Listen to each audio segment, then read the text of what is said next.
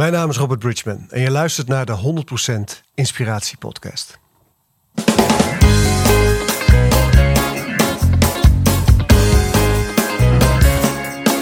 Hey, wat goed dat je luistert. Hij staat weer voor je klaar. Je wekelijkse dosis inspiratie is weer daar. De allerleukste gasten geven al hun kennis prijs. Met je veel te blije host, hij praat je bij. Zijn naam is Thijs. Thijs, Thijs, Thijs, Thijs, Thijs. honderd procent Thijs. Ja, ja, daar zitten we dan. Beetje mee te, mee te bouncen op de jingle. Ja, leuk. Ja, ik vind het ja. ook een jingle. Ja. ja, thanks. Ik vind het superleuk dat jij hier bent, uh, Robert. Dankjewel. Echt uh, lang naar uitgekeken. En je bent in het echt nog knapper dan uh, op tv. Oh, wat lief. Op, uh, op ja. Instagram. En ja, alles. Dat is wederzijds. Ja, ah, dankjewel. en uh, ja, leuk. Je bent een week in, in Nederland, want je woont in Zuid-Frankrijk. Ja. ja. Waar ook al jouw retreats zijn. Ja. Nou, uh, je ja. hebt me net alweer geupseld, dus mogelijk zit ik over een ja. maandje. zit ik daar. Ja. ja, enorm veel zin in nu al. Um, en ja, voor de mensen die jou, jouw naam niet uh, kennen, um, laat ik een aantal van de boeken opnoemen die je hebt geschreven. Onder andere twintig vierenveertig, uh, het geheim van de vijfde dimensie. Ja, die nou, komt binnenkort uit. Oh, die komt binnenkort uit. Nou, daar hebben we het nog nooit over gehad in deze podcast, de vijfde dimensie. Dus wil ik het zeker met je over hebben. Ligt hier voor mijn neus, ik hou hem even in de lucht voor de YouTube-kijker. Start vandaag met lichter leven. Nou ja, ik wil graag vandaag starten met lichter leven. Dus ik ben benieuwd wat voor tips en inspiratie je voor mij en de luisteraar hebt. Uh, de essentie van transformatief coachen, stoppen met vlees. En een boek die uh, bij mij en mijn vriendinnetje heel bekend is. Uh, Start vandaag met ademen. Die je samen met Marleen van den Hout hebt uh, geschreven. Ja. ja. Nou, en ik zie ook nog een Start vandaag met mediteren. On the site. Inclusief C D heb je ook nog ja, uh, geschreven. Nog. Ja. Um, nou, dat is even ter introductie van, van, van wie jij bent. Waar jouw interessegebieden liggen. Ik wil het met je hebben over de vijfde dimensie. Over waar het bij jou is ontstaan. Waar is het bij jou misgegaan dat je dit pad op bent gegaan. Over de retreats, over lichter leven. Um, maar laat ik dan voor mijn vaste luisteraar beginnen bij de standaard eerste vraag. En dat is, wat wil je worden als je later groot bent? Nou, weet je wat ik als, uh, als kind wilde ik altijd een oude wijze man worden. Ja. En ik denk dat dat nog steeds zo is. Een oude wijze man. Wat, wat is jouw beeld van een oude wijze man? Wat een goede vraag. Een oude wijze man is... Um, um, uh, Iemand die met een bepaalde rust in het leven staat. En die, eh, ja, waar je bij te raad kan. Weet je, die, zelf, die zelf alles heeft doorgewerkt. Die eh, de klappen van de zweep kent. Die het leven heeft geleefd. En die, ja, die anderen inspireert en anderen helpt om die stappen ook te zetten. Dat is voor mij een oude wijze man. Ja. Ja. En, en doe je dat niet allemaal al? Ja, ja, alleen dat oud moet er nog bij. Ja, ja, ja. Nee, is een geintje. nee, nee joh, ik, weet je, ik, um, uh, ik ben niet zo bezig met wat ik uh, wil worden. Ik ben wel bezig met wat ik nu wil, uh, wat ik nu voel en wat ik nu wil leven en beleven. En ik probeer elke dag mijn leven zodanig vorm te geven dat het uh, ook is, dat het ook zo is dat het uh, resoneert met wat, dat wat ik diep van binnen voel. En daarom woon ik ook bijvoorbeeld in, uh, in Zuid-Frankrijk tegen de Pyreneeën aan. Weet je, ik, ga, ik, heb, ik hou van avonturen, ik hou van schrijven, ik hou van muziek maken, eh, ik hou van inspireren, ik hou van teachen. Um, ik hou van mensen, ik hou van natuur en uh, ik hou van mijn kinderen en mijn vrouw. En dat, dat is allemaal in mijn leven en dat is waar ik nu mee bezig ben. En ik weet niet hoe lang dat duurt, ik zie het wel. Ik zeg altijd, ik word honderdvier. Mm-hmm. Maar ja, of dat zo is, dat is nog maar de vraag. Hè? En wat zie je nu als jouw hoofdactiviteit als het ware? Is dat schrijver? Is dat het, uh, het hosten van retreats? Is dat uh, het geven van presentaties of lezingen? Ja, dat allemaal. Dat allemaal. Het is, we hebben een, een centrum, Terra Nova Center. Terra Nova ja. staat voor de Nieuwe Aarde. In, uh, in Zuid-Frankrijk tegen de Pyreneeën aan. Midden in Katarenland. Kataren is een oud, uh, oud spiritueel volk van duizend jaar geleden. En uh, daar organiseren we weken voor mensen die willen transformeren. Die, die, die, die ja, zichzelf willen optimaliseren. Iets, iets aan zichzelf willen doen. Die willen weten wie ze zijn, wat hun bestemming is. Die tegen bepaalde stukken in zichzelf aanlopen. En eigenlijk denken van ja, dat is niet wie ik ben. Dat is... Dat is, dat is dat voelt niet authentiek en daar wil ik graag wat mee doen. Nou, dat doen wij. En dat is een van de dingen die ik doe. Hier in Nederland hebben we een organisatie die heet Bridgman Lichtwerkers Academie. En bij die academie daar hebben we een aantal teachers die uh, hun opleiding bij ons hebben ondergebracht. Dus ik heb zelf, ik leid transformatiecoaches op. Dat doe ik nu acht jaar. En uh, Alteza Rossiter is een Engelse leraar. Die heeft zijn mystery school bij ons ondergebracht. Rianne Manten. En binnenkort komt er een, een nieuwe teacher bij die uh, heel veel mensen kennen. Maar ik kan zijn naam nog niet noemen. En dat, dat, ja, vanuit die organisatie willen we een soort heyhouse zijn voor uh, teachers in Nederland. Dus mensen die teachers trainingen uh, bieden. En het schrijven vind ik leuk. Ik maak documentaires, dat doe ik heel graag. Um, ik, um, uh, ja, dus, dus best wel ja, breed. Hè? Welke, welke missie ligt hieronder? Ik heb het idee dat er, dat er iets is wat hier dwars doorheen snijdt, wat jouw ja. missie is in al die verschillende activiteiten. Ja, er is een hele duidelijke focus. En dat is dat uh, ik um, um, geloof er heilig in dat we op dit moment in een, in een verandering van tijdperk zi- zitten. Hè. Um, dat zie je aan de chaos die er is. Die, die, maar ook aan al die mensen die nu aan het ontwaken zijn. Al die mensen die ontdekken dat ze eigenlijk iemand anders zijn dan dat ze al die tijd gedacht hadden. En die mensen wil ik bereiken en inspireren. En ik geloof erin dat dat ook nodig is voor, ja, voor, de, voor de planeet waarop we leven en ja. uh, voor de mensheid. Omdat het, ja, we, we hebben op dit moment een aantal mogelijke tijdlijnen waar we in kunnen. Een aantal uh, toekomsten waar we naartoe kunnen. En er zijn een aantal toekomsten die, die mij niet zo aanspreken. Dus ik heb uh, ja, een soort van mijn missie gemaakt samen met een heleboel anderen. Om, um, een, ja, om een bepaalde tijdlijn te supporten. En dat is die vijf D-tijdlijn waar je het net over had. Om mensen te helpen om, uh, om in de werkelijkheid te stappen. Ja. ja, want jij zei net al van, nou ja, de tijd waar we nu in leven is, uh, nou, is pittig, is apart. Ja. Uh, maar is ook gewoon voorspeld. Ja, het is gewoon voorspeld. Uh, ja, het is gewoon voorspeld. Ja. Ja, met een glimlach. Ja, het is gewoon voorspeld. Ja, ja uh, to be expected. En die zegt ook, nou, wat ook voorspeld is dat hierna uh, komt licht. Hè? Ja. Komt in een lichtere ja. periode. Ja. Dit is gewoon even een smerige cliffhanger naar de luisteraar. Want ik wil hier het echt zo meteen met je over hebben. Maar eerst, waar is dit bij jou ontstaan? Want, want ben jij geboren als iemand die dacht, nou, ik ga de bewuste ademmethode ontwikkelen? Of had jouw leven eerst een andere wending? Totaal anders. Als kind wel. Ik was als kind al wel met, met allerlei dingen bezig. En um, ja, dan overkomt het leven je. Hè? Vrij harde basisschool, harde middelbare school, uh, horeca, uh, zes jaar. En op een gegeven moment kwam ik in de bouw terecht. Um, En um, uh, ja, ik, ik, ik, ik, je kent het misschien wel dat je, je hebt een leven en dat is goed. Ik was directeur van een bouwdienstverleningsbedrijf. Ik had een, een man, man of tachtig in dienst. Um, ik had een vrouw, ik had een huis, ik had een, een snelle wagen. En ik had een hele hoop vrienden en bekenden. Ik was ook uh, van elke businessclub in de stad was ik lid. Oh ja. Weet je, alles was, uh, ja, het ging me eigenlijk gewoon voor de wind. En alleen ik had altijd het gevoel van dit is het niet. Ik weet niet wat het wel is, maar ik, ik, heb, ik had het gevoel dat ik een leven leidde dat een soort van parallel leiden, leefde, leiden, was aan, de, aan het leven wat ik eigenlijk kwam leiden hier. Maar er zat iets tussen waar ik niet doorheen kwam, een soort muur. En um, ik, zat, ik liep tegen mijn eigen gedrag aan, mijn eigen verslavingen aan, mijn eigen tekortkomingen. Hoe ik reageerde op, op bepaalde situaties of op mensen. Domme dingen die ik deed. Um, en ik dacht, ja, dit, dit klopt gewoon niet. Het is het niet. En dat heb ik, daar heb ik heel lang mee rondgelopen. En um, op een gegeven moment uh, barstte de bom. En uh, ik was eigenlijk in een hele korte tijd moest ik het bedrijf, uh, wat ik eigenlijk zelf had opgebouwd, moest ik verlaten. En daarna dacht mijn vrouw, toen, zeg maar die tussenpose. Toen ben ik, toen ben ik, eerst ben ik op onderzoek gegaan, dus ik moest dat bedrijf verlaten. En uh, dat was best wel een barst in mijn ego toen. En door die barst zag ik licht. Het licht van mijn jeugd. Wat ik als klein kind had. Uh, als, wat ik als klein kind ervoer eigenlijk. En toen dacht ik, nou, ik moet door, door, dat, door die barst heen. Maar hoe dan? En ik ben altijd wel filosofisch aangelegd geweest. Dus ik dacht, nou oké, okay, dan ga ik eerst maar eens kijken in, in religies. De waarheid zoeken. Dus ik ben het christendom gaan onderzoeken. En de Gnosis. En het islam. En, de, en het Soefisme. En het boeddhisme. En het zenboeddhisme. En het Tibetaans boeddhisme. En het sikhisme. En de oude Egyptenaren. En noem het maar op. Dus ik heb een half jaar lang een soort, soort bureaustudie gedaan. Heel veel boeken gaan lezen. Op internet gaan, gaan kijken. Allerlei cursussen gaan volgen. En ik kwam maar niet verder. Ik denk, ja. Dit is, het, dit is het ook niet. En gedurende, die ta- en gedurende die tijd voelde jij of zag je dat beeld nog eens voor je van die, die barst waar het licht is, waar ja, je ooit vandaan ja, kwam? Ja, en daar wilde ik naartoe. Ja. Maar ik, ik was aan het zoeken. En toen op een gegeven moment dacht ik, ja, maar ik kom niet verder met mijn hoofd. Weet je, het, ik kan het bedenken, maar ik, dit is niet, en Einstein zegt dat ook, hè, je kunt een probleem niet oplossen op hetzelfde niveau van denken als waar je het op gecreëerd hebt. En toen kwam overal meditatie tegen. En toen dacht ik, weet je wat ik ga doen? Ik ga mediteren. En ik vond het echt mega zweverig. Toen moest daar niks van hebben. Ik liep gewoon, ja, ik liep in pak in mijn, op mijn werk. En ik weet nog dat ik... Um De, de eerste keer, ik, ik toetste toen meditatie in een stad waar ik woonde. En er kwam een, een leraar naar voren, mijn eerste meditatieleraar. En een voormalig boeddhistisch monnik, Dingeman Boot heet hij wel, een Nederlander. En ik ging naar die man toe en ik kreeg, kreeg eerst een gesprek. En dan moest ik twee weken lang een bepaalde oefening thuis doen. En dan mocht ik dan in de eerste les komen.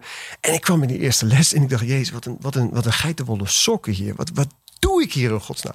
En ik ging zitten en hij begint les te geven en ik ga mediteren. En ik denk, nou, dit is het. Dit snap ik. Dit is, ik ben thuis. Weet je, dit, nou, dit heb ik al veel vaker gedaan. Ik, ik wist niet hoe en hoe dat allemaal werkt, hoe dat zat. En vanaf dat moment is het gewoon super snel gegaan. Want vanaf dat moment ben ik eigenlijk... Ik ben altijd blijven studeren en lezen. En, uh, maar ik, de weg van de directe ervaring ben ik gaan zoeken. En in die weg van de directe ervaring... dan kom je op een heel ander spoor. Want dan is het niet meer met je hoofd en in concepten en in ideeën. Maar dan ga je de werkelijkheid ervaren zoals die is. De meditatievorm die ik, die ik beoefen heet ook Vipassana. Dat betekent letterlijk de werkelijkheid zien zoals die is. En toen ben ik... Uh, uh, nou, we zijn naar India gegaan. Ik ben toen mijn, uh, mijn huidige vrouw tegengekomen. Oh ja, want dat is nog mijn, mijn ex-vrouw. Die dacht... Die zag mij daar zitten met mijn, met mijn wierookje en mijn kaarsje in Kleerma. En die dacht, nou, nu, nu is die echt helemaal ja. van het padje. Ja. Nu, ja. En die is toen weggegaan. En okay. uh, dat was zeg maar de tweede klap. En alleen toen wist ik hoe ik met pijn om moest gaan door dat mediteren. En hoe ik met, met, die, met die tegenslag om moest gaan. Dus die pijn, in plaats van het weg te zuipen zoals ik normaal zou doen... of het weg te snuiven of het weg te mm. weet ik veel wat. Dan uh, besloot ik om er doorheen te gaan. En dat was eigenlijk het moment waarop die oude ik... Een heel groot deel daarvan. Um, want het, ik ben niet verlicht. Dat zul je mij ook nooit horen zeggen. En uh, mensen die dat zeggen dat ze dat zijn, die vertrouw ik niet. Um, maar ik, de, de heel groot deel van die oude ik, die viel gewoon van me af. En toen dacht ik, wow, oké. Okay. Dus dit is, de, dit, is de, dit is het eigenlijk. Zo ziet het er eigenlijk uit. En vanaf dat, dat moment zie ik dingen anders. En zie ik mensen ook anders. Hè. Je ziet, normaal gesproken zie je een lichaam. Ik zie, ik zie iets anders. Uh, ik zie energie en ik zie de kern in die energie. En ja, wat die lagen die daar omheen zitten ja. als ik naar iemand kijk. Ja. Ja, jij komt hier net binnen en ik, ik zit op dit moment best wel even ergens mee in mijn leven. En ik, ik, ik, ik zie jou me aankijken en ik weet gewoon, die, die, die lul ziet het meteen.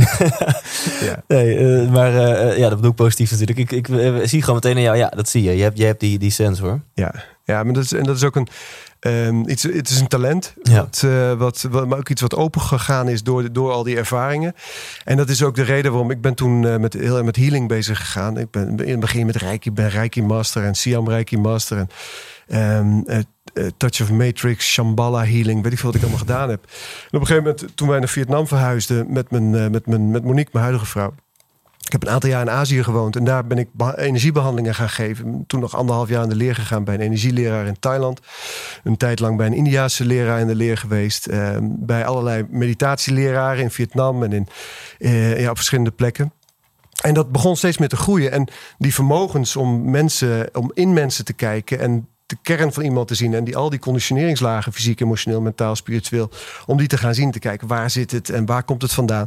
Ja, dat is eigenlijk alleen maar gegroeid. En dat zie je ook in het werk wat we doen. Hè. Mensen komen met, uh, met hele... Ja, sommige mensen zijn gewoon depressief en gaan niet meer depressief naar huis. Andere mensen die lopen tegen uh, bepaalde, bepaald gedrag aan of saboteurs. Of, en die, die gaan zonder die saboteurs naar huis. Het is een...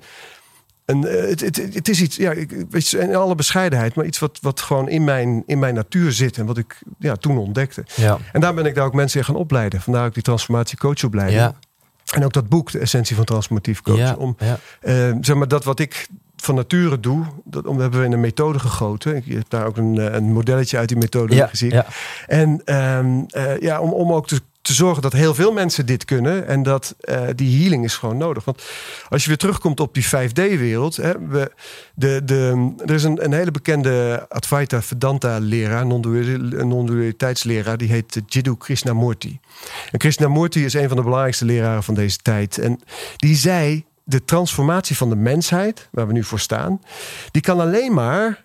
Die, die, die, eigenlijk, eigenlijk zei hij letterlijk... de hoop voor de transformatie van de mensheid... is de transformatie van het individu. En want we kunnen hele grote zalen inspireren. Dat doe jij ook, ben je heel erg goed in. Eh, mensen door bepaalde processen heen eh, trekken. Mensen wakker maken. Mensen bewust helpen worden. Eh, alleen als die diepe stukken blijven zitten... en die, die pijnstukken worden niet getransformeerd... ja, dan is uiteindelijk blijft iemand waar die is. En als we met z'n allen blijven waar we zijn... en je kunt mediteren tot je een ons weegt... je kunt ademhalingsoefeningen doen tot je een ons weegt... yoga doen tot je een ons weegt... op je voeding letten tot je een ons weegt... maar als je die diepe stukken niet aangaat... dan is het alsof je een hete luchtballon bent waarvan de zandzakken blijven staan. Ja. Dus je, je kunt dat vuur opstoken, maar de ballon komt niet van ja. de grond. En dat hebben heel veel mensen. Wow. Weet je, die, die doen alle. Denk, ja, ik doe toch alles wat, wat, wat er staat en in die boeken. En uh, weet je, ik, ik luister naar al die podcasts en ik, ik volg al die instructies op en ik heb mijn ochtendritueel en ik let op wat ik eet en ik doe dit goed. En, en toch kom ik maar niet verder. Nou ja, dat is, dat is omdat die. Ja, dat die stukken op een andere laag liggen ja, en dan, de, de, dan de meeste mensen weten. De vraag die nu naar boven komt is hoe, weet je, hoe ga je dan die diepere stukken aan? Ja, nou ja, met een, een transformateur. En er zijn, daar ben ik niet de enige in. Er zijn heel veel goede transformateurs in, uh, in Nederland. En uh, hier vlak, vlakbij, in de Leuzen, zit Rianne Manten bijvoorbeeld. Zij is echt waanzinnig. Zeker als het gaat om, uh, om relaties, om seksualiteit en dat soort uh, thema's. En um, je hebt, um, uh, ja, ik heb tweehonderd transformateurs opgeleid inmiddels in de afgelopen uh, acht jaar. Dus die zijn er genoeg. Ja, en... Um, Los van mij zijn er nog... Er zijn gewoon heel veel goede healers. Heel veel ja. transformatiecoaches. Want alleen lukt je dat niet. Die hele diepe stukken, daar heb je gewoon... Weet je, ik ben onlangs ook door een heel diep proces gegaan. Uh, in, in, in relatie tot mijn vader en, uh, en, uh, en uh, zeg maar, mijn voorouders van, uh, vanuit zijn kant. Heel helingsproces wat ik doorging. Ja, en dan heb ik ook mijn eigen teachers waar ik dan naartoe ga voor sessies. En dat zijn uh, ja. uh, vier mensen waar ik... Uh, Uh, en dan, dan heb ik ook hulp bij dat proces. Want je, je, je kunt zelf jezelf maar tot op een bepaalde hoogte ja. uh, daarin helpen. Ja, ja, en toch kun je... Want jij hebt er nu een beeld bij van zo'n proces. Want je hebt het een miljoen keer gedaan. Ja. Ik niet. Kun je mij daar eens wat over vertellen? Hoe, hoe ziet zo'n proces eruit? Stel ik samen met zo'n transformateur aan de slag gaan. Nou ja, een goede transformateur die gaat... Um, die ziet jou als de bron... He, dus als, het, als, het, als de eenheid, als het licht... in de tijdelijke verschijningsvorm van de mens. En die gaat vervolgens scannen in jouw systeem. Oké, okay, wat, hoe zit je aan jouw, jouw zielsconstructie in elkaar? Um, uh, hoe zit jouw mentaal lichaam in elkaar? Wat zijn er voor gedachten? Wat voor overtuigingen? Waar komen die overtuigingen vandaan? Ik zie overtuigingen in jou die uit je jeugd komen. Uh, toen, uh, t, t, nou ja, t, toen je een jaar of zeven was, die op dit moment dwars zitten. Maar het kan ook uit een ander leven zijn. En ik weet niet of mensen daar heel erg voor openstaan. Maar goed, dat is wel iets, de realiteit waar ik mee te maken heb... Uh, in mijn werk. Uh, emoties, blokkades... Um Stukken van vroeger, momenten dat je even geen liefde ervoer... of zelfs uh, het tegenovergestelde van liefde ervoer, hè, haat. Dus plekken in je innerlijke kinderen, zoals we dat ook wel noemen... bepaalde uh, pijnstukken die, die vastzitten. Uh, fysiek, hoe zit dat in je fysieke lichaam? Waar zitten de blokkades? Hoe zit, hoe zit je ademhaling? Waar is je focus? Hoe zit, wat is je houding? Waar, hè, waar loop je tegenaan? Wat heb je aan fysieke aandoeningen? Nou, dat, is, dat scan je, dat noemen we doorgronden. En vervolgens zijn er allerlei technieken eh, om dan ook daar naartoe te gaan. En het te ontwortelen, zoals we dat noemen. Dus op een heel, heel moment dat je zegt over zeven jaar... nou, dan zou, als wij een sessie zouden doen, dan zou ik je in trance brengen. Eh, dat is niet heel ingewikkeld. Dat is één, twee, drie knippen mijn vingers en je bent eh, in, die, uh, in die trance. En vervolgens gaan we op reis, zeg maar. Dus een regressie naar het moment waarop dat trauma mm. is ontstaan. Dan kom je uit in, dat, in, dat, in die herinnering. En dan gaan we die herinnering doorwerken. En daar hebben we allerlei, ja, allerlei protocollen en werkwijzes voor... om die herinnering helemaal te helen. En dan mee te nemen naar het nu. Dus dat stuk uit het verleden halen naar het nu brengen. En wat je dan merkt is dat je um, uh, de dingen waar je last van hebt in het nu... Ja, die verdwijnen. Omdat ze niet van nu zijn, maar eigenlijk het verleden zijn... wat ze projecteert op het nu. Mm-hmm. Wauw. Mij in een trance brengen, je zegt, is één, twee, drie knippen mijn vingers. Ja. Dat zou je nu kunnen doen als je zou willen. Dat zou ik nu kunnen doen als ik zou willen, ja. En, en zijn dat... Dus daar hoef je me niet voor te primen, voor te bereiden. Dat is een. Be- nee, nou ja, het is, het is, het, weet je, het, we zitten nu in zo'n uh, in dit in dit gesprek, maar op het moment dat je uh, in mijn behandelruimte bent, dan gaat dat heel snel. En dan heb ik een gesprek, maar in dat gesprek uh, ben ik al bezig en het gebeurt nu eigenlijk al. Je voelt het ook wel in zo'n voorgesprek. Uh, ben ik al dingen aan het klaarzetten en, en ruimtes aan het maken. En uh, bepaalde...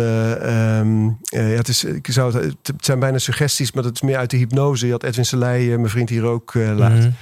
Um, maar ik, ik ben je systeem aan het preparen voor... voor de volgende slag. En, het, en trance is helemaal, het hoeft helemaal niet heel diep te zijn. Het kan. Je hebt allerlei lagen in trance. Het zijn hersengolven van beta naar alfa naar theta naar delta. En uh, de hele diepe trance, die heb, die heb je niet nodig voor dit werk. Het gaat erom dat je in een theta... Uh, um, dat, dat de hersengolf theta bewust uh, het, het, het dominant wordt. Waardoor je eigenlijk toegang krijgt tot al je herinneringen. Hmm. En beta, dus je dagbewustzijn, naar beta één, twee, drie. Daarin heb je uh, weinig, toest- uh, weinig toegang vaak tot het verleden. Veel mensen zitten vast. Zeker als je in een soort overlevingsmodus leeft. Hè, dan heb je, je komt niet in die ontspanning. Je komt niet in die rust. Dan, ja, dan kom je er niet bij. Ik kom ook veel mensen tegen die zeggen... ja, ik heb eigenlijk, als ik naar mijn jeugd kijk... is het eigenlijk allemaal een beetje zwart en grijs en lastig. En ik heb niet meer zoveel herinnering. Ik weet ja. het allemaal niet meer. Als je zo iemand in de ontspanning brengt en in theta brengt... dan komen al die herinneringen, die zijn weer toegankelijk. En als je dan weet hoe je die herinneringen kunt ophalen... en daar naartoe kunt gaan... dan gaan mensen dat weer beleven. En dan, um, ja, wat, we vaak, wat we vaak meemaken... is dat dan zo'n grijze of zo'n zwart... of zo'n, zo'n bedekte jeugd, zo'n mistige jeugd... dat dat in één keer weer omhoog komt. En ik herinner dat bij mezelf toen ik nog... Um, En nog aan het, aan het wakker worden was. En daarvoor dat uh, ik dacht altijd dat ik een hele heftige jeugd had gehad met allerlei dingen. En naarmate het proces vorderde, klaart die jeugd op. En denk ja, ik heb inderdaad wel wat heftige dingen meegemaakt in mijn jeugd. Maar het grootste deel was gewoon goed. Weet je, maar dat vergeet je. Want je, je focus is op datgene waar je wat bedreigend is. Het is een overlevingsmechanisme. Dus als ik eh, in, in, mijn, in overleefstand, waar de meeste mensen in leven... als ik vanuit overleefstand naar mijn verleden kijk, zie ik alleen maar het gevaar. Terwijl als ik vanuit leefstand naar het verleden kijk... dus in die ontspanning kom... Mm. dan ga ik mijn verleden zien zoals het eigenlijk was. En dat werkt super helend. Ja, ja volgens mij... denken heel veel mensen nu van... oké, okay, dat wil ik. Ja, het lijkt me heerlijk om ja. een soort van opgeruimde archiefkast te hebben. Dat is het eigenlijk, hè? Ja, je conditionering opruimen. Ja, ja, ja. Ja. En ja, je, je hebt zoveel luiken opengegooid. Uh, dus het is cherrypicking. Je zei van, ja, sinds ik wakker ben of sinds ik open ben... Hè, ken ja. ik ineens mensen en, en zie, zie het hele plaatje. Is dat een gave van, van Robert Bridgman? Of denk je dat iedereen dat kan ontwikkelen? Nou, ik denk dat iedereen dat kan ontwikkelen. En um, dat doe ik ook in de opleidingen. Mensen, we hebben allerlei mediamieke vaardigheden. Ik werk met mediums samen die gastdocent zijn en met healers. Uh, om de mensen die wij opleiden ook te helpen om deze gaven weer te openen. Want in principe, ieder mens heeft uh, fysieke zintuigen. Je kunt horen, zien, ruiken, proeven, voelen. Maar ieder mens heeft ook hogere zintuigen. Ieder mens is in, het, in een bepaalde mate helderziend, heldervoelend, helderruikend, helderproevend, helder, helder uh, horend. En vaak is het helder um, uh, zien, het helder voelen en het helder weten. Dat zijn bij de meeste mensen de meest toegankelijke, uh, uh, zeg maar, hogere zintuigen. En als je die kunt trainen en ontwikkelen, wat eigenlijk helemaal niet zo moeilijk is, als je weet hoe, het, uh, hoe, dat, uh, hoe dat spelletje werkt, um, dan kun je mensen dus leren om te gaan kijken. En um, ik noem het quantum learning. We hebben op Terra Nova een bepaalde manier van, uh, uh, uh, van, van leren. Waarbij je zeg maar het oude, hele lineaire leren. Van je moet eerst dit weten en dan dat en dat, dat en dat, dat. Dat kun je omzeilen op het moment dat je met energiedownloads gaat werken. Dus met kwantumfysica. Dus op het moment dat, je, dat ik jou iets wil, informatie wil overbrengen. Dan kan ik het je vertellen. Maar kan ik, het ook, ik kan het ook in je bewustzijn downloaden. Of het, wat vaak zit het al, het zit al in jou. Uh, jouw onbewust aan herinneren dat het al in je zit, zodat het omhoog komt en je die kwaliteit uh, gaat belichamen. En dan ga je merken, oh wacht eens even, ik kan dit gewoon. En ik, oh wacht, ik, nou, nou, ik zie het ook, weet je wel. Ja, en dat is, um, um, dat is helemaal niet zo, in deze tijd is het allemaal niet zo ingewikkeld meer. En uh, kun je daar iets meer over vertellen? Want dit, dit klinkt echt als de Matrix. Ja. Ja, ik moet nu die chopper kunnen besturen. Geef me eventjes uh, het besturingssysteem ja. van die helikopter. Ja, die, uh, die, die, die nog niet. Maar je hebt, uh, je hebt bijvoorbeeld met Edwin Selij hier gesproken. Dan heb je het ook over zelfhypnose uh, ja. gehad. En Edwin heeft bijvoorbeeld zichzelf de vierde band Aikido aangehypnotiseerd. Hij heeft natuurlijk wel geoefend en getraind. Uh, maar hij was in staat om uh, die band. Ik wilde laatst fluit leren spelen bijvoorbeeld. Hè. Dan um, in, uh, zo'n, zo'n indianenfluit. Dan download je die informatie en die kun je, gewoon, die kun je gewoon ophalen. Want in de realiteit, die film, de Matrix, wordt wel eens van gezegd, dat is geen film, dat is een documentaire. En dat is ook zo. Want de werkelijkheid zit voor een heel groot deel zo in elkaar als die film is. We leven in een matrix, we leven in een illusie. In een, uh, de Gnostici uh, noemden dat duizend jaar geleden de namaakschepping. Uh, de boeddhisten die noemen het de illusie. Um, uh, het wordt ook wel het hologram genoemd.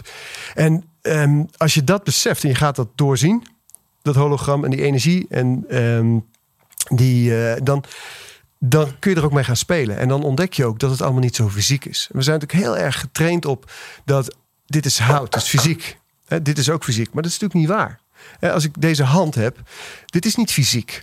Dit, is, dit lijkt fysiek, het lijkt een hand, maar dat is een concept. Het is geen hand. Het is, het is een verzameling botten, vlees, nagels, bloed. Maar dat is ook niet waar. Want het, is, het zijn atomen. Hè? Moleculen, atomen. En dat is ook niet waar. Het zijn uh, energiegolven. En dat is ook niet waar. Het is bewustzijn wat zich tijdelijk manifesteert als energie.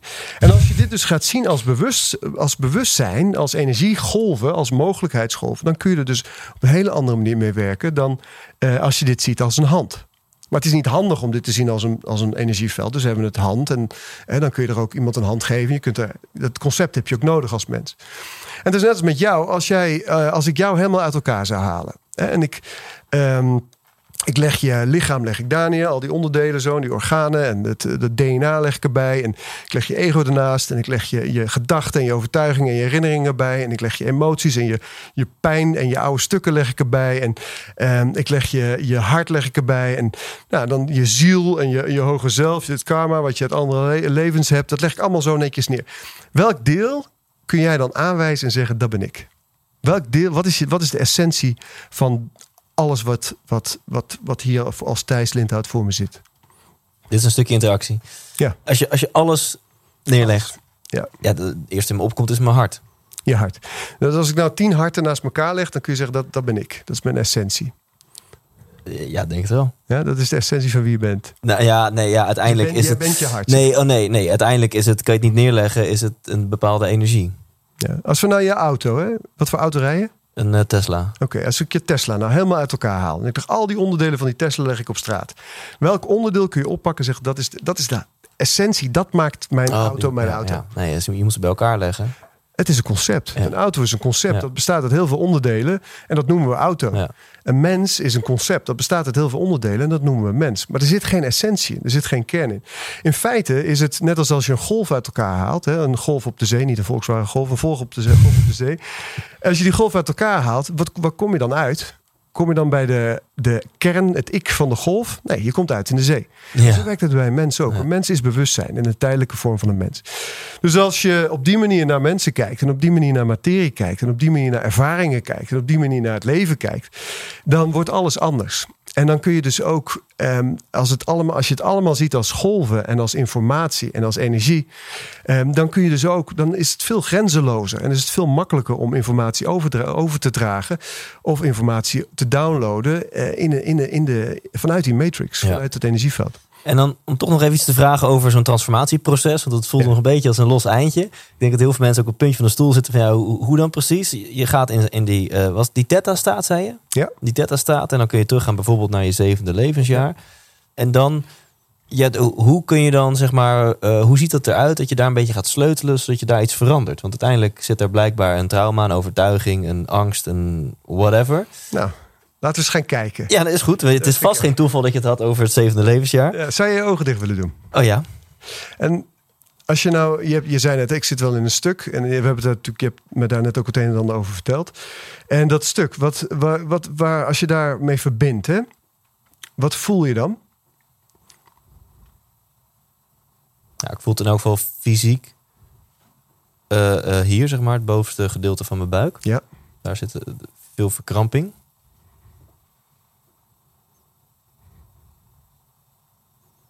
Oké, okay. Verbind je eens met die buik en ga er eens in, als je wil. En als ik dan van één naar drie tel en mijn vingers knip... dan neem je me mee naar het moment waarop die blokkade is ontstaan. Dan gaan we één, twee, drie. Waar ben je? Cool. Uh, ik zie, ja, ik, ik herinner me niet een specifiek moment... maar ik zie wel de... de De huiskamer voor me van het huis waar ik woonde toen ik uh, tot mijn achtste. Zeg maar. Oké, okay, kijk eens even naar je lichaam en die herinnering. Hoe oud was je ongeveer? Ja, ik denk uh, uh, zeven of acht. Zeven of acht. Zijn er nog andere mensen in die ruimte? Uh, nee. Oké, okay, wat gebeurt er? Uh, ja, ik heb niet, een, niet iets specifieks. Ik zie eigenlijk meer alleen die, die huiskamer voor me. Mm-hmm. Maar er is iets, er gebeurt iets, of je voelt iets, of je denkt iets, of je maakt een beslissing op dat moment. Of je trekt een conclusie.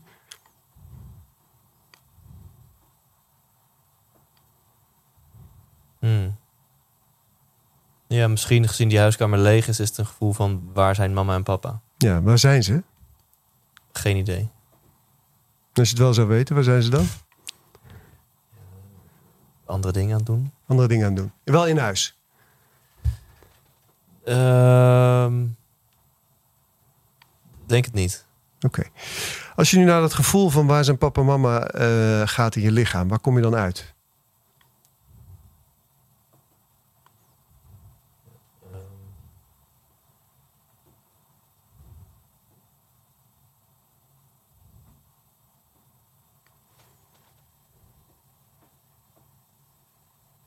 ja, ook een beetje het middenrif, zeg maar. Een middenrif. En als je daar helemaal naartoe gaat, hè? En mensen zijn pijnvermijdende wezens, dus je bent geneigd om bij die pijn weg te gaan. Maar als je daar naartoe gaat en met je aandacht ingaat, wat kom je dan tegen? Wat komt er dan op?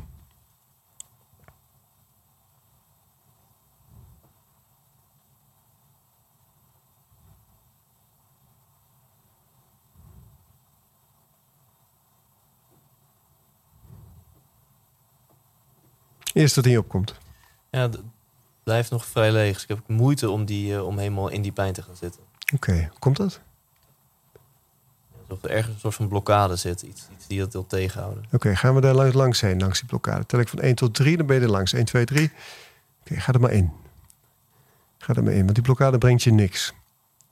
En je weet dat als je erin gaat, in die pijn, dat je het kunt helen. Wat ervaar je dan?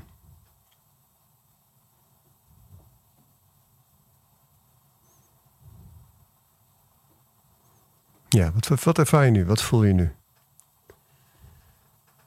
Uh, ik, ik, ik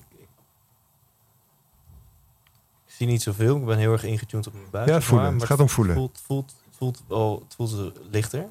Ja. En ook? Want wat voelt dat jongetje? Dat jongetje wat je op je zevende, achtste bent in deze herinnering, wat voelt hij? In dat lege huis. Eerst in me opkwam is pijn. Ja? Wat voor soort pijn? Verlaten. Verlaten, precies. Dat is interessant, hè? Dus um, als we nou gaan kijken naar wat je... Mag ik dat zeggen, wat je me van tevoren uh, vertelde ja, over ja. het verlaten? Hou je ook nog even gesloten. Ja, ja, okay. Je vertelde me dat, het, dat, je, dat er ergens iets verlatingsangst in jou zit. Hè? En, in, in, je, in, in datgene wat je doet, in je relatie misschien. Mm-hmm. Oké, okay. Als we nu teruggaan naar deze herinnering, dan, en het is uitgebreider dan dit, maar dat is een beetje te veel voor deze, uh, dit uur podcast. Maar als je teruggaat naar deze herinnering, dan ben je eigenlijk al bij, een kern, bij de kern van die verlatingsangst. Als we nu dat willen gaan helen, en hier zit een, een jongetje in jou die als het ware vastzit. Dus jij bent volwassen geworden, maar dat jongetje dat is... Uh, in dat leeftijd, in dat leeftijdsbewustzijn blijven hangen. En dat doet, hè, dat noemen we een innerlijk kindstuk. Innerlijke kinderen blijven hangen als ze geen liefde ervaren. Of in, zoals in dit geval voel ik leegte, ik voel eenzaamheid, ik voel vertwijfeling, ik voel verdriet. Ben ik wel goed genoeg? Mag ik er wel zijn? Uh, waarom laten ze me in de steek? Ben ik het wel waard? Dat, zit daar, dat voel ik allemaal omheen zitten, zeg maar. Herken je dat, wat ik zeg? Mm-hmm. Ja. Als je nu dat jongetje liefde geeft, dus pak hem eens vast als je wil. Dus stap eens zoals je nu bent, de volwassen Thijs. Stap in deze herinnering. En pak het jongetje op en geef hem eens even een hele dikke knuffel. Zodat wij dat allemaal kunnen zien. Dat je hem een hele stevige knuffel geeft. Dus eigenlijk... Het is fysiek nu, ja. ja. Juist. Kun je hem liefde geven? Ja, ja zeker. Oké, okay, doe maar. Zoveel mogelijk liefde geven. Zoveel liefde als je kunt.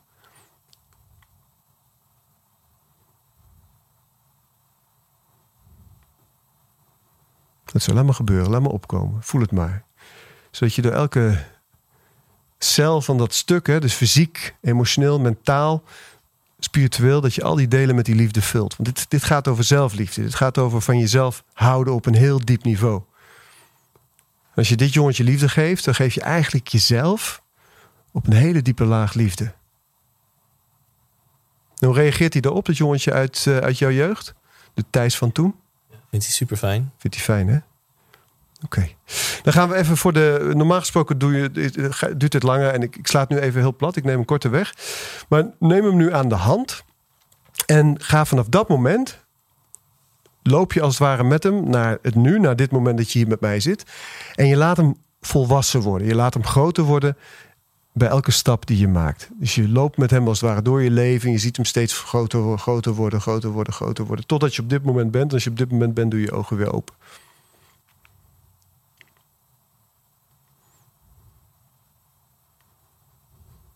Boom. Wat voel je nu? Um, nou, verkramping is niet helemaal weg, maar wat wel rustiger, zeg maar. Ja. Ja, en als we nou over verlating hebben, dat je die, als je, als je, als je, kun je een moment waarop jij um, die verlatingsangst voelde, kun je, kun je daar een, een recent moment van naar boven halen? Je hoeft niet te vertellen wat het is. Ja, ja, dat kan wel. Wat voel je dan als je, als je nu verbindt met dat, met dat moment? Waar voel je dat in je lichaam? Ja, het is bij mij altijd wel deze... Die zonnevlecht, hè? Deze, ja, ja. Ja. Oké. Okay. Stel dat je nu na deze hele korte interventie... wat ik zei, normaal is het langer en uitgebreid... het is meer eventjes voor het beeld dan... Uh, dus deze heling zouden we nog een keer moeten doen. Uh, mm-hmm. Maar wat, wat is, hoe zou je nu reageren ten opzichte van voor deze interventie? Stel dat dezelfde situatie zich voordoet vanmiddag. Mm-hmm. Wat is er dan anders? Ja, zou ik dichter bij mezelf blijven. Dus minder afhankelijk. Ja. Ja. Dus je bent het is een ja. stukje geheeld. En nogmaals, het is eventjes een demootje voor, uh-huh. voor, de, ja. voor de podcast. Maar wat je ziet bij mensen, en heel veel mensen weten dat niet... is dat je in jou zitten talloze van dit soort innerlijke kinderen. En die leven door je heen. En uh, die doen mee. Hè? Want je kent het wel bij jezelf of bij je partner. Dat je, uh, of, nou, partners vind ik altijd een mooi voorbeeld. Hè? Je hebt een partner en daar ben je verliefd op geworden. Fantastisch, gaat allemaal hartstikke goed. En ineens gedraagt hij zich op een manier waarvan jij denkt... Hé, wie ben jij? Zo, dit... Zo ken ik je niet. Hier ben ik niet verliefd op geworden. Wat, wat, wat, wat moet ik met jou? En dat gebeurt in elke relatie. En dat kan in het, in het begin gebeurt dat. Maar dat gebeurt naast. Ik ben nu dertien jaar, dertien jaar bij mijn vrouw. Dat gebeurt ons ook nog steeds. In één keer een, een stuk bij iemand naar boven komt. Dat je denkt, nou, ik weet niet wie dit is. Maar deze vind ik echt niet tof. En dat zijn deze stukken. Niet alleen in de kindstukken. Er zijn ook nog andere. Er zijn beschermingsmechanismen. De, de persoonlijkheidsstructuur. Die heb ik helemaal uitgewerkt um, in, onze, in onze methode. Die is beschermingsmechanismen. Pijndraagstukken. Um, je hebt uh, uh, innerlijke kindstukken. Um, je hebt authentieke persoonlijkheidsdelen. En die doen allemaal mee. Dus dat jochie van zeven. Dat doet mee in jouw relatie. Of date. Hè? Nu, nu minder. En uh, bij, bij, jou, uh, bij jouw vriendin doen er meisjes van drie en van zes en van acht. En die doen allemaal mee in de ja. relatie. Maar die reageren dus ook als kinderen. Ja. En daarom reageren mensen soms heel kinderachtig op bepaalde situaties. Ja. Of kun je ineens ja. onverklaarbaar bang zijn in een bepaalde situatie. Of kun je ineens onverklaarbaar boos worden in een bepaalde situatie. Omdat je die stukken uit je verleden... eigenlijk projecteert op het heden. Ja. En als je dus teruggaat en ze heelt...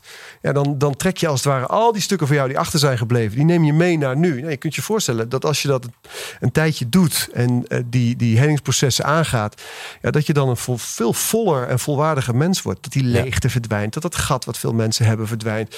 Dat je veel meer voldoening krijgt in het leven. Veel makkelijker in het nu kunt leven. Dat je uh, veel meer kunt genieten van het leven. Dat je veel volwassener reageert op dingen. Dat je als ouder veel minder moeite hebt met je kinderen... Want kinderen zijn spiegels, maar wat spiegelen kinderen? Kinderen spiegelen jouw innerlijke kinderen. Ja. En dus als jij je irriteert aan je kind... zit je eigenlijk een stuk in jezelf waar je aan irriteert. Als je wijst, wijzen de drie vingers terug naar jezelf. Ja, ja. En als mensen dat zich gaan realiseren... En, de, en, dat, en dat helingsproces ingaan... en dat ondersteunen met meditatie en yoga... en de juiste voeding en ademhalingstechnieken... en zo verder en zo verder... dan kom je tot een, een, een volledig plaatje. En dan hebben we dan, hè, waar ik het net over had... die luchtballon... Dan heb je die hete lucht, die trilling verhogen van die meditatie en die lifestyle. En die zandzakken, al die kindstukken en andere stukken, die transmuteer je. Hè, omzet je om in een andere frequentie. Dus die, die, die trans, transformeer je, kun je ook zeggen. Waardoor jij als luchtballon echt kunt opstijgen. En dan ben je al die saboteurs en al die, alles wat je tegenhoudt, ben je kwijt. Ja. Nou, dat, beter kan ik het niet uitleggen, denk ik. Ja, dit was een prima uitleg. Ja, dank je. En tof, dit hebben we nog nooit zo, uh, zo gedaan in deze podcast. Dat ik echt zo erg uh, onder spot uh, ben gegaan. Ja.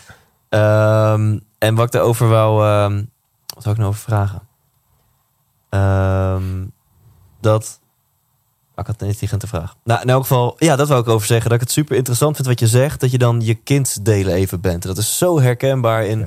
Wel, wat ik soms bij mezelf ervaar laatste tijd. Dat ik echt denk, ja, dit is... Dit is inderdaad het bewustzijn van iemand van nul. Of iemand van ja. drie. Of ja. iemand van zes. Ja. Ja. Uh, en uh, ik hoop ook dat... Ik zou het leuk vinden als luisteraars... Dit ook bij zichzelf nu constateren. Of bij je partner. En nou, om, zonder dat het een relatiepodcast wordt. Maar tips dan voor mensen die dit meemaken. Want, want stel jou, jouw partner gaat ineens in, in, in haar jongere versie... of in zijn jongere versie... en die reageert dus ineens heel kinderachtig... of ja. buitenproportioneel op ja. de situatie. Ja. Hoe, hoe kun je daar het beste mee omgaan als, als wederhelft? Nou ja, sowieso bij jezelf. Je, die zelf je eigen processen aangaan. Dus met een goede transformateur... Um, of healer, dit soort uh, die stukken verwerken. Ja. Dat scheelt al enorm.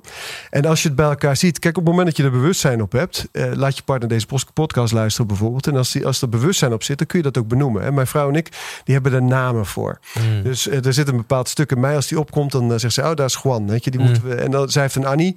Als zij uh, in het, uh, van pak hem niet buiten. Als ze daar zit, oh ja, Annie is er. Weet je, ik doe even niks. Ik stap even terug. Okay. Ik laat Annie even uitrazen en daarna dan uh, kom ik weer terug. En Uh, maar dat is natuurlijk een proces wat, uh, ja, wat, wat, wat niet, van, van, niet uit zichzelf gebeurt. Hè? Dus we hebben dat echt moeten leren met elkaar. Om op het moment dat je ziet dat je partner in een stuk schiet.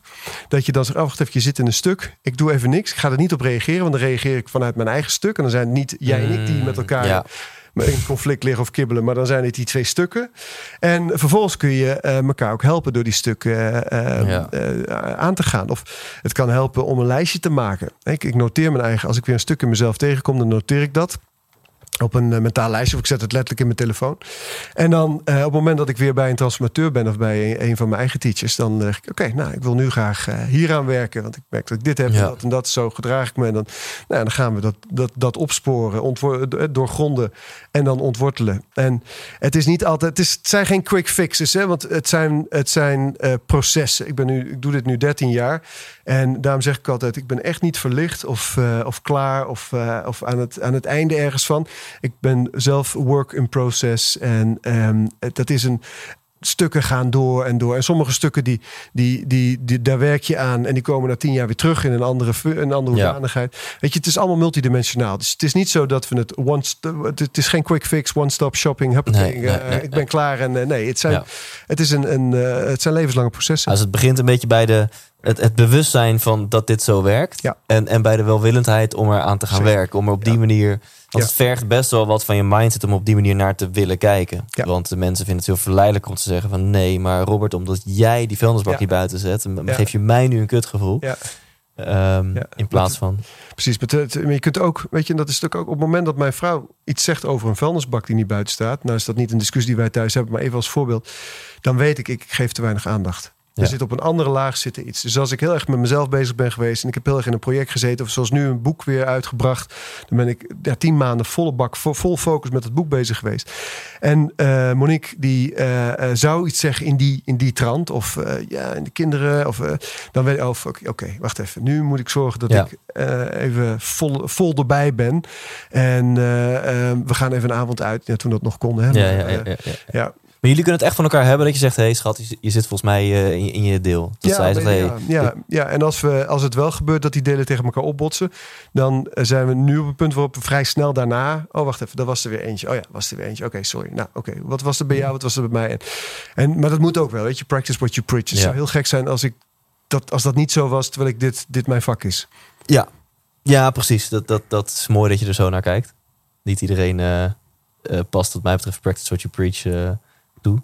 Mooi dat je er zo naar kijkt. Um, laten we, want er ligt hier een boek voor mijn neus, Lichter Leven. Daar wil ik het met je over hebben, maar we hebben nog iets in te lossen bij de luisteraar. Namelijk over uh, twintig vierenveertig. Ik uh, pak hem uh, even erbij. Oh, hier, uh, hier stond hij. Uh, het geheim van de vijfde dimensie. W- wanneer komt dit boek uit? eenentwintig februari. Oké, okay, dus dat zou zomaar eens uh, al kunnen zijn als mensen dit horen. En het is ja. gewoon te bestellen op bol punt com en al dat soort uh, kanalen. Ja, liever bij de boekhandel, maar bol punt com ja. is het ook. Ja, ja. ja. ja maar zijn, die zijn dicht, denk ik, toch, de boekhandels? Of? Ja, maar je kunt online bestellen. En we gaan ja, het zelf okay, trouwens ja. ook via mijn website robert bridgman punt com. Oh, kun je top, hem ook top, bestellen straks top, via de ja. uitgever. Ja. En nou, ja, ik ga gewoon even lezen wat hierbij staat. Hè. Het jaar is twintig vierenveertig. Het is een roman trouwens. Uh, de mensheid leeft in een matrix van onderdrukking... die is ingezet in het jaar twintig twintig. Nou, geen idee waar je het over hebt. Onbewust van de krachten die de wereld in hun greep houden... werkt Simon als hooggeplaatst ambtenaar... binnen het ministerie van Waarheid in Den Haag. Dan wordt hij ontvoerd door de verzetsbeweging... en ontdekt de waarheid. Wat voor krachten besturen... achter de schermen de overheid? Welke rol spelen buitenaardse beschavingen in de galactische oorlog waar de mens speelbal in is? Kun je dit toelichten? Ja. Wat, wat is wat jou betreft in twintig twintig aan de hand? En, en, en, en, en nou, wat je net al zei, dit is gewoon voorspeld. Ja, nou, weet je, zoals ik naar mensen kijk, zo kijk ik ook naar de maatschappij. Dat betekent dat je, als ik naar de wereld kijk, dan zie ik ook de, de rotte stukken en de, de, de, de, de, de, de overtuigingen die krom zitten. En de krachten die ja, negatieve werking hebben, de saboteurs en zo verder. Dus als ik nu naar de wereld kijk, zoals die nu is, dan denk ik, ja, het is allemaal hartstikke leuk en al die maatregelen en wat er nu allemaal gebeurt. Maar het klopt niet. En het wordt steeds uh, intensiever. En we hebben allemaal, we denken allemaal, ja, het gaat zo meteen wel over zijn. Maar uh, als, we, als je goed luistert naar de taal die op dit moment gebezigd wordt, dan is het, het, het, het al vrij aan het begin van de pandemie was het nieuwe normaal was al een, een begrip. He, dit gaat nooit meer weg. Corona gaat nooit meer weg. Het nieuwe normaal.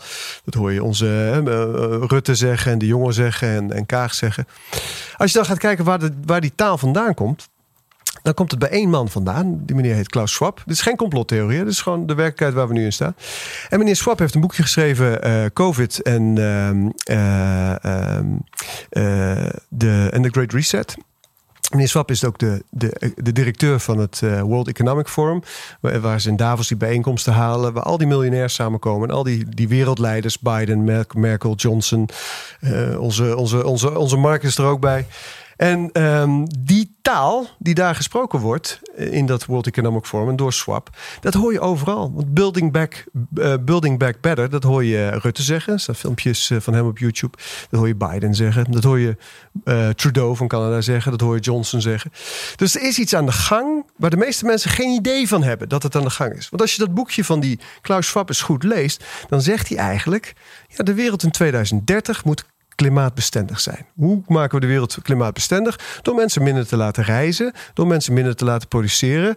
Um, uh, en de wereld in tweeduizend dertig moet gezond zijn. Hoe, la- hoe zorgen we dat mensen gezond zijn? Door mensen niet meer bij elkaar te laten komen, door mensen thuis te laten zijn. Dus wat is de wereld in tweeduizend dertig volgens die meneer Schwab? Nogmaals, geen complottheorie. Staat gewoon in dat boek en op de website van de, van de, van de World uh, Economic Forum. Daar staat, um, de, de, de, het thema is You will own nothing but you and, you and, and be happy. Dus alle vormen van bezit gaan eruit. Bezit gaat naar de staat en mensen hebben straks geen bezit meer. Dat is het idee in tweeduizend dertig. Mensen zijn thuis, gaan niet meer reizen. Geen bijeenkomsten meer. Geen contactberoepen meer. Geen horeca meer. Geen winkels meer. Geen en zo verder en zo verder. En uh, mensen, ja, die mogen als ze zich goed gedragen, Uh, kunnen ze alles krijgen. Punten, uh, eten van de staat, geld. Uh, kunnen ze alles bestellen wat ze nodig hebben. Als ze zich niet goed gedragen, dan wordt het een ander verhaal. Een beetje dat model wat ze in China al hebben. Hè? Dat de puntenmodel.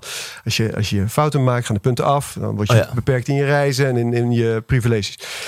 Dat idee van die staat, China, is eigenlijk een beetje waar wij nu naartoe onderweg zijn. En heel weinig mensen hebben dat nog in de gaten. Maar langzaam maar zeker, door dat Building Back Better, gaan we zien. En het is, dus onderzoek het maar een beetje. Je, komt, je bent er zo. Nou, die wereld, zeg maar, die, die ontwikkeling zie ik. En die, uh, die heb ik uh, in, een, in een roman gegoten. Waarbij de, de, alles wat er nu gebeurt, heb ik in tweeduizend vierenveertig in totaal overdrevene doorgewerkt. Dus mm-hmm. uh, de wereld is echt is, is, is helemaal op zijn, op zijn swaps. Hè? Dus niemand heeft meer bezit. Mensen, uh, geen auto's meer. Mensen worden met drones vervoerd. Um, mensen leven op een heel klein stukje. Mensen mogen niet meer reizen. Uh, mensen werken, krijgen punten. Er hangen overal camera's op straat en in huizen. Eigenlijk een soort uh, Big Brother is Watching You uit het boek uh, negentien vierentachtig van George Orwell. Waar ik, uh, die ik ook als inspiratiebron gebruikt heb voor dit boek. Daarom heet het ook tweeduizend vierenveertig. Een hommage aan, uh, aan, uh, aan Orwell. Ja, en, en in die wereld waarin je dus totale gevangene bent als burger, daar speelt het avontuur zich af. En Simon is de hoofdpersoon in die wereld en die wordt wakker. En die realiseert zich ineens dat de wereld zo geworden is. Eh, doordat hij eh, komt met de verzetsbeweging in aanraking en die leggen hem dat uit. En dan is zijn ontwaakproces is eigenlijk het ontwaakproces wat ieder mens doorgaat als hij ontwaakt. Dus je kunt het ontwaken, het wakker worden, het helingsproces um, door zijn um, ogen, door zijn ervaring. Kun je dat zelf als lezer ervaren. En vervolgens ga je zien wat, hij als, wat, wat voor beslissingen hij maakt. En wat voor uh, keuzes hij maakt. En wat er gebeurt. Waardoor uiteindelijk, ja, de mensheid wel of niet, kan natuurlijk niet zeggen wat het einde van het boek uh, is. Wel of ja. niet bevrijd wordt. En ik vond het, uh, ik vond het heel erg nodig om dat boek um, uh, te schrijven. Omdat um, ik en ook van mensen graag Uh, bewust wil helpen worden van de ontwikkelingen waar we op dit moment uh, uh, wereldwijd in zitten. En nogmaals, ik heb het niet over... Uh, dit, zijn, dit zijn geen complottheorieën. Het, het, het staat gewoon... Kijk maar op de website van de World Economic Forum. Koop het boekjes van Schwab en, en lees het. Ja, dat, het zijn bijzondere ontwikkelingen. En de grap is dat die hele ontwikkeling eigenlijk al voorspeld is. Dus we, weten al, we wisten al dat dit ging gebeuren. En um, we, we wisten uh, zesduizend jaar geleden al dat dit ging gebeuren. We wisten misschien veel, uh, veel langer terug al. He, als ik kijk naar Indiaan, ik was... Uh, en, en wat is dan dit? Nou, de, de, de, de, nou ik, ik kan het zo omschrijven als... Um, uh, India, ik heb veel met Indianen. Ik was uh, niet zo een paar jaar geleden was ik in uh, North Dakota bij de Lakota-Indianen. En die hebben een profetie. Uh, ik was daar om een documentaire te maken over die... Uh, ze hadden toen een kamp. Bij, uh, er werd een pijpleiding door hun uh, land gelegd. En wij, wij waren daar met een filmcamerateam om een documentaire te maken. More Than a Pipeline. En daar heb ik heel veel Lakota uh, gesproken. Gekeken, hoe staan zij erin? En ze hebben een profetie. Maar ze, die noemen ze de fork in the road. En die kom je eigenlijk bij alle Indianenstammen wel tegen. Dat we op dit moment in tijd... Hè, dus volgens hun profetie komen we op dit moment in tijd in een fork in the road. En de ene kant op is de, we- de weg van de angst. Ego, destructie, hebberigheid, meer. En de andere kant op is de weg van de liefde. Van verbinding, van zorgen voor elkaar, zorgen voor de aarde. Weer, weer één worden met de natuur. En die splitsing, daar staan we op dit moment als mensheid voor. Ieder individu staat daarvoor. Kies je angst of kies je liefde. Maar de mensheid als geheel ook. En eh, wat je ziet gebeuren is dat een heel groot deel van de mensheid die angst wegneemt. En dat zie je nu in de maatschappij. Dat zie je nou ja, dat, eh, helderder kan niet dan dat het op dit moment is. Met alle mondkapjes en anderhalve meters en lockdowns en avondklokken en, en, en zo verder. En je ziet dat er een heel groot deel van de mensen, wel minder groot nog, de weg van de liefde kiest. En, en het mooie is, uh, en, uh, er is een, uh, ik heb een aanvulling op die, uh, op die profetie. En die komt uit, uh, uit de Kabbalah, uit, Indi- uit Israël. Daar was ik ook nog niet zo lang geleden. Um, twee jaar geleden geloof ik, was ik op een, in Tel Aviv op een groot Kabbalah-congres. Daar mocht ik een, een rabbi interviewen. Dat interview komt nog uit. En hij vertelde me, hij zei Robert, um, wij zeggen al zesduizend jaar dat de mensheid in deze tijd kun, kan kiezen tussen angst of liefde. Dus eigenlijk hetzelfde als wat de Indianen zeggen. Alleen zegt hij, het komt allebei op hetzelfde punt uit. Dus of je nou de weg van de angst kiest of de weg van de liefde kiest, je komt allebei, kom je uit in het bewustzijn. Want de mensheid is onderweg naar een collectief ontwaken, naar een uh, naar eenheid. He, dus het is als het ware, ik, ik heb daar dan zelf een plaatje bij gemaakt van een zinkend schip. He, en je kunt zelf kiezen of je gillend aan de reling gaat ha- hangen of lekker met een cocktailtje gaat chillen bij het zwembad. Ja. Dat schip zinkt en uiteindelijk ligt er, blijkt er een tropisch eiland naast te liggen waar iedereen gelukkig op is. Ook die, die aan de reling. Ja. Nou, en dat is die nieuwe aarde waar je het dan over hebt. Die is dus in de Kabbalah, in de, bij de Indianen, bij de Maya's, uh, die in de Hindoeïstische geschriften tegenkomt. De Yugas, dat zijn uh, geschriften die, uh, die vertellen ons dat we net uit het Kali-tijdperk komen. In de astrologie kom je, gaat, is het van het vissen-tijdperk naar het Aquarius-tijdperk. En dat noemen we dus ook van drie D naar vijf D. En daar zijn we natuurlijk heel intens mee bezig. Samen met Tijn Tauber en Janos ja. en Juno Burger en Bonnie Bessem en nog een heleboel anderen. Omdat ook met die, we hebben die Facebookgroep toen uh, opgezet. Of die Facebookpagina van drie D naar vijf D. In één maand een half miljoen bezoekers. Dat was waanzinnig. Er zijn heel veel mensen mee bezig met, uh, met die overgang van drie D naar vijf D. En eigenlijk is is dat ook de overgang van die derde dimensie. Dus dat fysieke, hè, dat fysieke leven. Alleen wat ik kan zien is waar. Um, het, het, het, het, het leven om te overleven. Om, om het leven om, om meer te hebben. Om, weet je, eigenlijk de illusie waar we met elkaar in leven. Ten opzichte van veel meer dat energetisch leven. Vanuit liefde leven. Vanuit verbinding met elkaar leven. En ja, vanuit, vanuit geluk leven. En, en, en voorspoed leven. Ja. En overvloed leven. En dat is, de, dat is de beweging waar we nu dus in, in zitten. Ik vind het een mooie metafoor. Hè? Het schip zinkt en ineens zie je... oh, er is een hartstikke mooi tropisch eiland ja, naast. naast ja. uh, kun je over allebei dan nog iets meer ingaan? Dus wil je zeggen dat, dat we eerst nog naar een periode gaan... waarbij de beperkingen alleen maar groter gaan worden? Ja. Nou, dat is een kort antwoord. En hoe, hoe ziet dan daarna dat tropisch eiland uit? Ja, dat is afhankelijk van uh, hoe snel het gaat en hoe snel we uh, ontwaken met elkaar. En uh, dat is ook, je vroeg mij aan het begin van dit gesprek, wat is nou je missie? Nou, mijn missie is om, om eigenlijk zo snel mogelijk, en dat is ook de missie van de meeste van mijn collega's, om zo snel mogelijk, zoveel mogelijk mensen te doen ontwaken. Ja, Bentinho heb jij hier gehad. Die is hier ook mee bezig. Ja. Enlightened uh, Civilization in twintig dertig. Dus en Bentinho is ook zoveel mogelijk mensen aan het oproepen en, en aan het helpen ontwaken om dit te doen. En doen we eigenlijk allemaal. En um, uh, de, hoe, hoe sneller we dat doen, hoe meer mensen ontwaken, hoe sneller we dat tipping point bereiken, mm-hmm. uh, uh, hoe sneller de hele mensheid ontwaakt. We, in de Kabbalah gaan ze uit van tien procent, dat je tien procent ontwaakte nodig hebt om de hele mensheid in een mm. soort quantum uh, sprong ja. mee te laten gaan. Ik weet niet of dat zo is, maar het is in elk geval wel een feit dat als je een, een relatief kleine groep echt ontwaakt hebt, dat het dan invloed heeft, kwantumtechnisch gezien, op de kwantumfysisch gezien, op de rest van de wereld. Ja. Nou, en dat is eigenlijk wat we, wat we met elkaar aan het, uh, aan het doen zijn. En waar ga je dan naartoe? Dan ga je naar een wereld die het tegenovergestelde is van afgescheidenheid, van angst. Um, Uh, het tegenovergestelde van, van uh, uit elkaar zijn. Uh, van uh, één wereldregering die alle macht heeft. En, en, het, het, het, het, het tegenovergestelde van de beweging die we nu aan het maken zijn als mm. maatschappij. Want je gaat naar de andere kant. Dus eenheid, liefde, verbinding. Mensen gaan weer veel meer in communities leven. Veel meer met elkaar in een soort van tribe-achtige mm. uh, samenstellingen leven. Veel meer terug naar de natuur. Uh, bewuster met zichzelf om. Bewuster met de aarde om. Uh, bewuster met elkaar om. Um, mensen gaan weer veel meer uit hun achtertuin eten. In pla- allerlei ontwikkelingen die je ziet. Duurzaam, je hebt het ook met duurzaamheid bezig. Die duurzaamheid past eigenlijk in de nieuwe aarde, in de nieuwe, in de nieuwe tijd. Ja. Duurzame energiebronnen. Um, op een, dus dat is, uh, dat is zeg maar die, uh, die nieuwe aarde, of ook wel Terra Nova, zoals ja, we die en noemen. En persoonlijk gaan we dan leren dat we gelukkiger kunnen zijn met minder. Ja, absoluut. Ja, niet met niks, maar wel, wel met minder. En, en anders. Je gaat het anders inrichten. Ja. ja. En is dit voor iedereen dan ook een uitnodiging om... een hele geframede vraag dit, maar dat is een beetje hoe ik het zie. Is het voor iedereen een uitnodiging, deze situatie, om naar binnen te gaan? De reis naar binnen te omarmen? Ja, daar zit het uiteindelijk. Je gaat het niet... Weet je, het is een beetje... Als je een golf...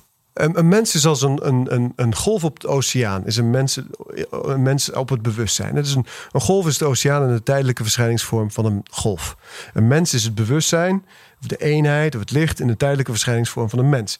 Dus de weg is naar binnen. En die golf gaat het geluk nooit buiten zichzelf vinden. Want de zon kan schijnen, maar het kan ook regenen. Het kan uh, stil zijn, maar het kan ook stormen. Er kan een vogel langskomen of een boot... maar daar word je niet gelukkig van. Het is allemaal tijdelijk. Ze komen en ze gaan. En zo is in het leven ook. Alles is vergankelijk. Dus je kunt wel even gelukkig zijn ergens door. Je kunt wel... Uh, iets kan je wel even plezier brengen... of vervulling of geluk. Maar poef, daar is het alweer weg. En uh, probeer het vast te begrijpen... en dat lukt dan niet en het geeft je stress... of ja. komen nare dingen op je af. Nou, op het moment dat je naar binnen gaat... Ja. Dan ben je niet meer afhankelijk van dat externe, ja. van het bezit en van de mensen om je heen om gelukkig te zijn. Ja. Dan kom je in het geluk in jezelf en in de, in de diepte in jezelf. Dus het antwoord, een lang antwoord op de vraag, ja. ja. Het zit hey, uiteindelijk binnen jezelf. Ik, ik kan soms zelfs wel eens in hele gelukszalige momentjes, kan ik meteen al schieten in de gedachte van, ah fuck, maar dit moment gaat voorbij. Dus dan, daar, daar heb je het al, zeg maar. Um, en die... Die reis naar binnen, misschien is, gaan we nu op het onderwerp ademen, uh, niet ademhalen. Ademhalen, niet adem is er, heb ik ooit een wijsman ja, ja, horen zeggen. Ja, mooi. Ja, maar, uh, dat komt van Marleen van den Hout. Oh, ja, die is van Marleen, ja. ja. Wijsvrouw horen zeggen. Ja, uh, wellicht dat we daar naartoe gaan, maar dat is aan jou. Uh, hoe kun je die reis naar binnen hè, de, de, nu het beste in, in gaan zetten? Ja, wat, wat daar enorm bij helpt is, uh, is meditatie. Weet je, er zijn een aantal uh, obstakels op de reis naar binnen. En een van die obstakels is dat de mens uh, pijnvermijdend is. Dat zit in onze hersenen, in ons limbisch systeem. Dat noem, ik, we noemen dat het P G P, pijn, pijngenotprincipe. Dat is een term trouwens die bij Tony Robbins uh, mm. uh, vandaan komt. Uh, maar dat pijngenotprincipe, ja, dat is al zo oud als de mensheid. En dat kennen we ook uit de meditatie. En de meeste mensen die um, zijn eigenlijk de hele dag bezig om pijn te vermijden. En God genot te zoeken. Onbewust ja. doe je dat. Ja. Dat is een overlevingsmechanisme. Ja. Dat is logisch. Ja. Als je in je berenveld door het bos loopt... pijn kan gevaar betekenen, kan de dood betekenen. Genot kan iets lekkers zijn of een voortplantingskans. Het is een andere, andere dynamiek. Dus genot wil je grijpen. Pijn wil je van je afduwen. Ja. Alleen pijn is ook een poort naar groei. Als je naar binnen gaat, dan kom je eerst in pijn. Al het oude verdriet wat je hebt opgekropt. Die oude die jeugdstukken, die eenzaamheidsstukken, die boosheidstukken. Eh, dus dingen, de verlatingstukken, de, de momenten waarop je verraden bent. Eh, die zitten daar allemaal nog. Omdat je die, de meeste mensen, die nooit verwerkt hebben. Dus je, komt, je gaat daar binnen, je komt eerst in pijn. Nou, dat wil je niet, want je bent pijnvermijdend. Dat zit in je hersenen, is een overlevingsmechanisme. Dus wat doe je? Je gaat erbij weg. En je gaat het verdoven. Dan ga je genot zoeken. Ga je alcohol drinken, of je gaat uh, iets verdovends gebruiken, of je gaat eten, of je gaat harder werken, of je gaat uh, heel erg pleasend gedrag vertonen, of je gaat uh, je op een bepaalde manier voordoen in, de, in, uh, in het uitgaansleven, of je gaat... Weet, ja, te, je gaat telefoon, Instagram, social media. Uh, social media is een goede. Of je gaat de hele avond Netflixen, om het maar niet te ja. voelen. Je ja. wil die pijn niet voelen. Nou, dus als je naar binnen gaat, wees dan bereid. Dan wordt het ook de, de, de spiritual warrior genoemd. Het vraagt moed. Als je naar binnen gaat, wees dan bereid om die pijn aan te gaan. En je zult merken dat als je die pijn aangaat, dat het eigenlijk wel meevalt. Die pijn, dat is, uh, het, ja, ja, doet zeer, maar het is nooit... De meeste mensen die denken, ja, als ik naar binnen ga, dan gaat er een soort beerput open en dan word ik zo overmand en dan ben ik helemaal, ben ik alles kwijt. En weet je, dan raak ik mezelf kwijt, raak ik de controle kwijt, dat ga ik mooi niet doen. Maar dat is niet zo. Want die beerput valt wel mee. En zeker als je het onder begeleiding van de goede mensen uh, doet, dan valt die beerput wel mee. En als je dan merkt, als je die eerste grote pijnstukken hebt opgelost, ja, dan opent het zich. En dan ga je lichter leven. Hè? Dus dan, je, je hebt minder kindstukken die door je heen leven. Je hebt minder pijnstukken die door je heen leven. Je hebt je verdriet verwerkt. Je hebt je boosheid verwerkt. Je hebt de situatie toen je, toen je mm-hmm. vader je in de steek liet, heb je verwerkt. En toen je moeder je een keer liet vallen, heb je verwerkt. En hè, toen je op school gepest werd, werd je, heb je verwerkt. Toen je partner, je ex-partner je in de steek liet, heb je verwerkt. Toen iemand doodging, heb je... Dat kun je allemaal verwerken. Waardoor er een soort ruimte ontstaat in jezelf. Waardoor je nog verder naar binnen kunt. En dan kom je steeds dichter bij je eigen kern. En om dat proces te faciliteren is meditatie heel belangrijk. Want wat je doet bij meditatie is je gaat naar binnen toe met je aandacht en je kijkt in feite... en je volgt bijvoorbeeld je ademhaling om in het nu te blijven... en je bent aan het kijken naar wat er zich daar fysiek, emotioneel, mentaal en spiritueel allemaal afspeelt. En wat je leert in meditatie is door te kijken naar je lichaam... en te kijken naar je emoties en te kijken naar je... Uh, mentale stuk, dus ook je overtuigingen. En, en door te kijken naar je, zelfs naar je spirituele stuk, leer je steeds meer, hey, dat ben ik niet. Ik ben niet het lichaam. Ik heb een lichaam. Ik ben niet mijn emoties. Ik heb emoties. Ik ben niet mijn gedachten. Ik ben niet mijn herinneringen. Ik ben eigenlijk iets heel anders. En dan kom je als het ware achter de schermen. Dan kom je bij je essentie. En bij wat we noemen wie je in werkelijkheid bent. En vanaf daar wordt het leven... Want dan ben je eigenlijk uit de matrix. En vanaf dat moment wordt het leven... zo anders. En hoe meer je het bij jezelf gaat doorzien... Hè, al die lagen die je niet bent, die conditioneringslagen... hoe meer je het ook bij anderen gaat doorzien... Mm. hoe meer je het ook in de maatschappij gaat zien. En John Lennon zei niet voor niks... the more real you get, the more unreal the world gets. Mm. Hè, hoe echter jij wordt en hoe meer je beseft wie je eigenlijk bent... Ja, hoe, hoe gek die wereld eigenlijk is om je heen. Ik denk, ja, ja. Hè, je, je gaat het allemaal doorzien. Nou, en als je het dan hebt over ademhaling... Dan uh, heb je het uh, over ja, ademhaling... en met name natuurlijk ademhalingsoefeningen... zijn essentiële tools om bij jezelf te komen. Nou, ik heb een jaar met Wim Hof opgetrokken. Toen ook op die, op die Kilimanjaro geweest met hem in, uh, in Korte Broek... en zijn teacher training gedaan. Hartstikke goed. Er zit een ademhalingstechniek bij die je kan helpen... om jezelf en je, auto, je autonoom zenuwstelsel... op een heel diep niveau te beïnvloeden. Um, Ik heb in India ge- ge- gezeten en in Vietnam heel veel yoga gedo- gedaan. Doen we nog steeds uh, um, uh, bijna dagelijks. En in de yoga zit de pranayama, de ademhalingstechnieken... die allerlei functies hebben. De ene is voor diepe ontspanning. De andere is juist om energie op te doen. De andere geeft je reflectie. De andere brengt je hersenhelften met elkaar in balans. Dus ademhalingstechnieken kun je op allerlei manieren toepassen. En op een gegeven moment kwam ik Marleen van den Hout tegen. Ik ken haar eigenlijk al heel lang. En zij is al twintig jaar lang is zij coach. En, uh, en ze doet fantastische dingen met mensen. Uh, ik heb ook intensief met haar uh, samengewerkt. En Marleen die had een ademtechniek ontwikkeld. En ze zegt, ja Robert, dat moet je eens proberen. En ja, ik ken al zoveel ademhalingstechnieken. Weet je, prima Marleen, maar waarom zou ik dat doen? En, ze, en na een paar jaar kwam ze weer. Ja, Robert, probeer mijn ademtechniek nou. En ik dacht, ja, oké, okay, nou, ga het proberen. Nou, ik deed dat. Thijs, ja, jij kent het. Ik dacht, nou, dit is echt waanzinnig wat jij doet. Want wat zij heeft ontwikkeld is een techniek waarin, waarmee je... Hè, die, die, die B A M-techniek, mm-hmm. waarmee je zo diep in jezelf komt. En het is gewoon ademhaling en transformatie in één. En je komt zo diep in je zenuwstelsel.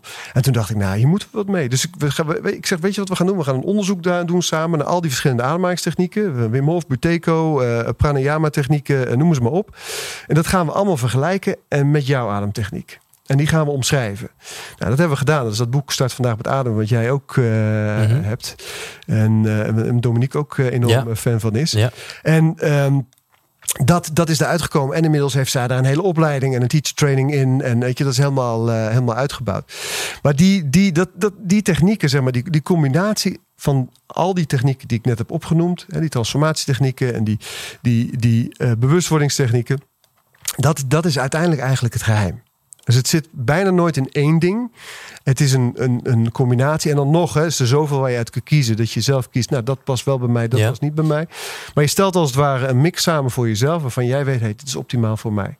Als je dan die mix hebt en je durft daarmee ook nog door de pijn in te, heen te gaan naar, naar je kern, naar je essentie.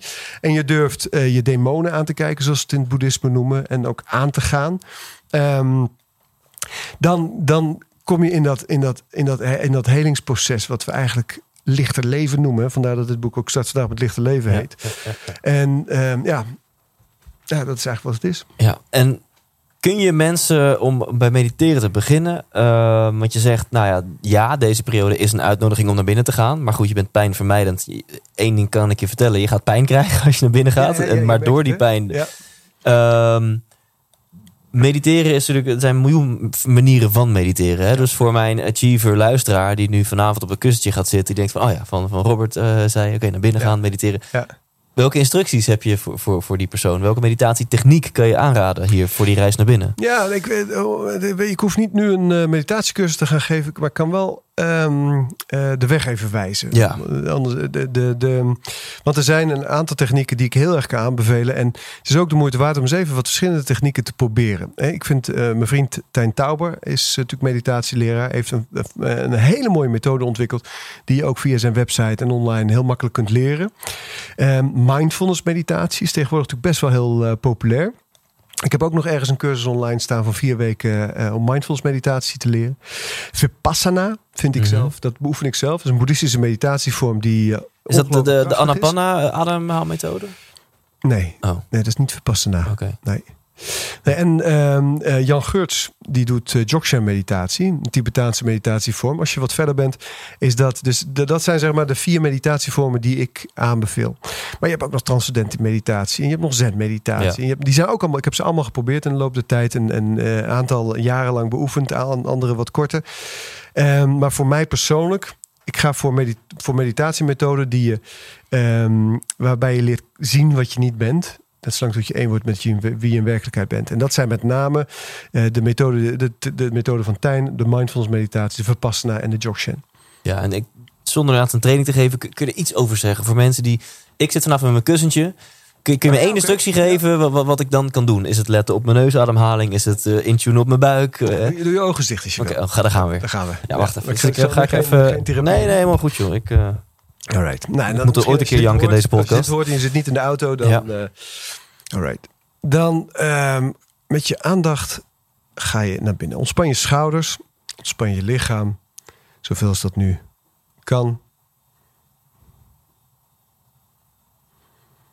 Je mag je ogen sluiten. Je mag ook naar de grond voor je kijken.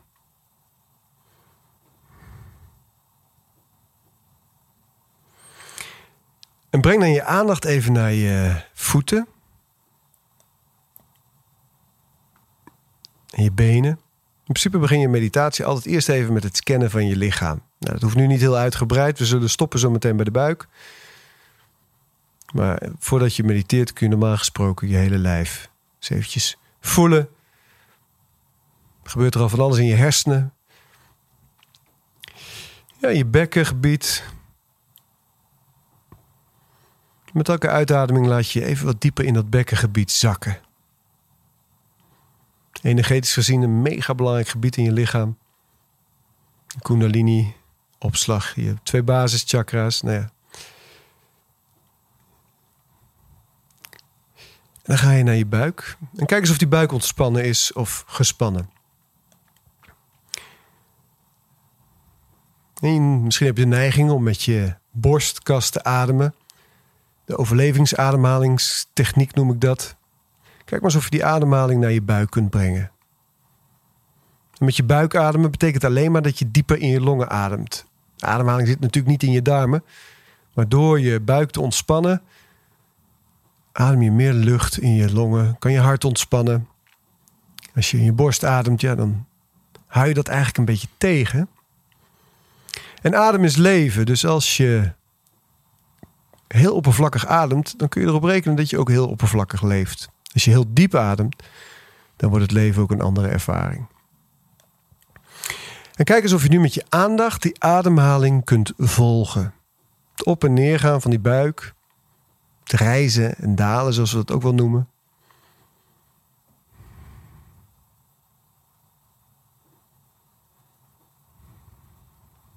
Een glimlach op je lippen is altijd fijn als je mediteert. Ja, en dan komen er zaken op. Gedachten, emoties, fysieke gewaarwording. Misschien wel pijn of last of jeuk. En wat het ook is, dat je erop komt, je doet er niets mee. Je blijft zitten als een berg. En of die berg, die, doet, die beweegt zich niet. Of het nou stormt, of dat de zon schijnt, of dat het regent. Maakt niet uit, die berg die blijft gewoon zitten. Zelfs als ze een tunnel boren in de berg, dan gaat die berg, die geeft geen krimp. En zo werkt het bij jou ook. Je blijft zitten en je volgt met je aandacht je ademhaling. En dat wat je doet afleiden, daar breng je even je aandacht naartoe. Dus als je, als ik zo meteen even stil ben, merk dat je ineens in gedachten bent, dan kijk je even naar die gedachten en ga je weer terug naar je ademhaling.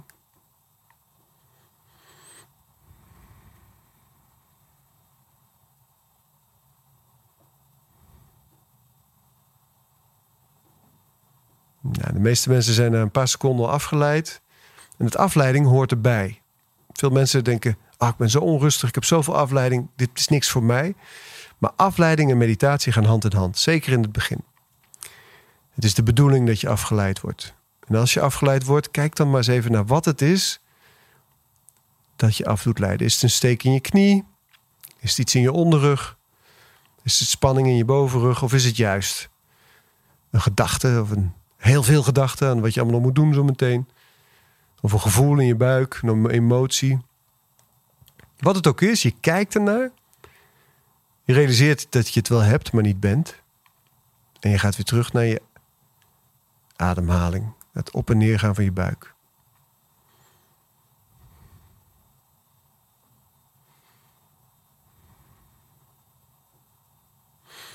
En dat doe je dan. Zolang als je wil. Als ik nou een, zo'n klankschaaltje had gehad, dan had ik die nu zo ting laten klinken. Dat is de basis. Lekker. Ja. Lekker. En, en in dit proces zouden zomaar eens uh, pijntjes naar boven kunnen komen. Zeker. En de kunst is om die dan daarna te kijken en zeggen, oké, okay, dat is pijn. En wat komt er dan voor reactie in mij op? Oh, mm-hmm. Ik wil erbij weg. Of oh, ik wil gaan verzitten. Of oh, ja. ik wil zie jeukens, ik wil gaan krabben. Maar je doet niks. Je blijft zitten als een berg. En je gaat als het ware naar binnen kijken hoe je eigenlijk geconditioneerd bent en hoe je reageert onbewust. En um, zo op die manier leer je zo ongelooflijk veel over jezelf. Over hoe je omgaat met pijn. Over hoe je je gedraagt. Eigenlijk is, is, is een meditatie een soort van microlaboratorium in jezelf. Waardoor je, als je jezelf in de meditatie leert omgaan met pijn en met tegenslag. Maar ook met genot, hè, met het grijpen naar lekker. Of als je op een gegeven moment verder komt in de meditatie, krijg je die hele extase, die bliss. Dat je, oh, dat je bijna, ja. bijna, bijna energetisch klaarkomt van, de, van het genot. En dan is ook de kunst om daar niet te veel in te blijven hangen. Ja. Of, of bang te zijn dat ja. je het kwijtraakt. En als je dat kunt, dan kun je ook in het leven omgaan met pijn. En hoef je ook niet zo bang te zijn als het leuk is dat het weggaat. Want alles is vergankelijk. Ja.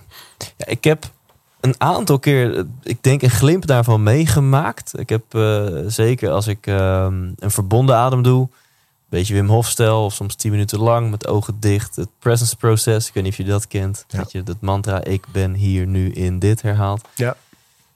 En daarna kan ik echt wel even zo'n, zo'n, zo'n gevoel hebben van... Ik ben gewoon... Al ben ik helemaal alleen op de wereld. Ik ben zo oké. Okay. Mooi hè? Um, en ik had het laatst voor het eerst in mijn leven in de sportschool. Ik had gewoon... Uh, nou, toen het nog mocht, had ik even een krachttrainingje gedaan. En iets in mij zei, ik moet nu mediteren. Ik ja. moet nu... En ik was ook even vergeten dat het niet normaal is om dat in de sportschool te doen. Dus ik ben gewoon in dat krachthonk op me, in de kleermakers zit gaan zitten. Ergens voor een apparaat. Ja. Later pas dacht ik... Ik vertelde het aan mijn vriendin. Die zei, gast... Heb je dat nou serieus gedaan? Ik zei, ja, oh ja, was eigenlijk misschien wel een beetje gek, hè? Maar was ik me toen helemaal niet van bewust. En toen ging ik zo zitten. En ja, dit gaat nu misschien voor sommige van mijn, van mijn luisteraars heel zweverig klinken. Maar ik had echt even een keer een idee. Zo ik een gesprek had met mijn ziel of zo. En ik kon even ja. wat vragen stellen. En kreeg wat, wat antwoorden terug. Ja. En ik ben de hele avond in die vibe blijven hangen. Ik voelde me zo relaxed. Ja. En uh, ja, dus het kan. Ik ben daarna, het is me niet meer gelukt om, om dit te, te bereiken daarna. Gaat me ongetwijfeld nog vaker lukken. Maar dat, dat is... Uh, Nou, ik denk dat dat wel een klein uh, spiritueel orgasmetje was. Ja, ja en, en, en probeer het niet um, na te streven. Weet je, dit, dit soort momenten die ontstaan terwijl je beoefent. En dus op het moment je gaat mediteren, je gaat zitten en het komt. Als je ervoor gaat mediteren, dus mediteert om dat soort ervaringen te hebben, um, dan ben je eigenlijk jezelf heel erg aan het tegenwerken. Ja, ja. En je moet weer aan het grijpen. Je moet minder doen vaak. Juist. Ja, aanwezig zijn. Het gaat om aanwezig zijn ja, ja. en het laten gebeuren. En ja. dan voltrekt het zich in jezelf. En dan voltrekt het zich op een manier die way beyond your wildest dreams is. Ja, gaaf. Ik ga sowieso dit boek Lichter Leven, want die, ja. die laat je hierachter, gesignaleerd ja, en al. Die ga ik vanavond nog beginnen te lezen. Leuk. Toch na negenen niks meer te doen. Door onze vriendelijke vriend Rutte. Oh ja. Uh, ik, ik was gisteravond bij een holistisch therapeut. Toen ben ik uiteindelijk blijven slapen. Want de sessie was uitgelopen. Toen dacht ik, nou, dan blijf ik hier tukken. Dat is wel grappig wat die maatregel teweeg brengt.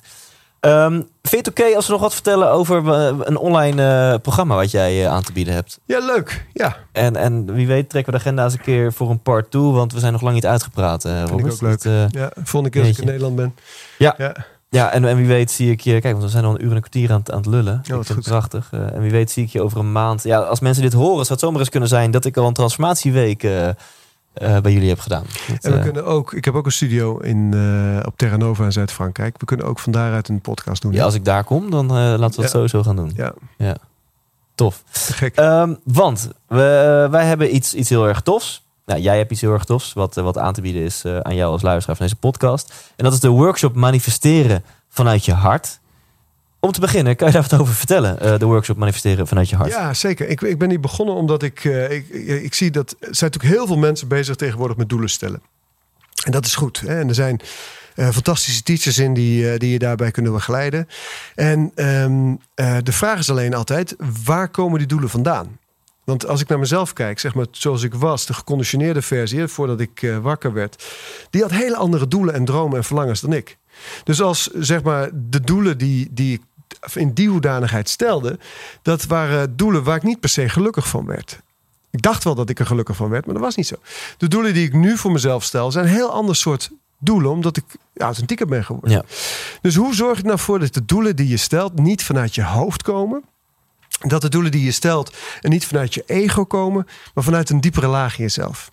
En vanuit je hart. En je hart ja, is een poort naar je ziel. En je ziel is de brug naar de, naar de bron, naar de eenheid. En op het moment dat je vanuit je hart kunt manifesteren... dan ga je de, de doelen stellen die echt bij je passen. Dus ik heb uh, uh, samen met Brian, uh, mijn, uh, mijn vriend en, uh, en broeder... Uh, we, we zitten brainstormen van ja, wat gaan we dan eigenlijk doen? En toen, toen hebben we eigenlijk bedacht van nou, zoals... zoals Zoals ik zelf mijn eigen leven manifesteer, dat wil ik overbrengen op anderen.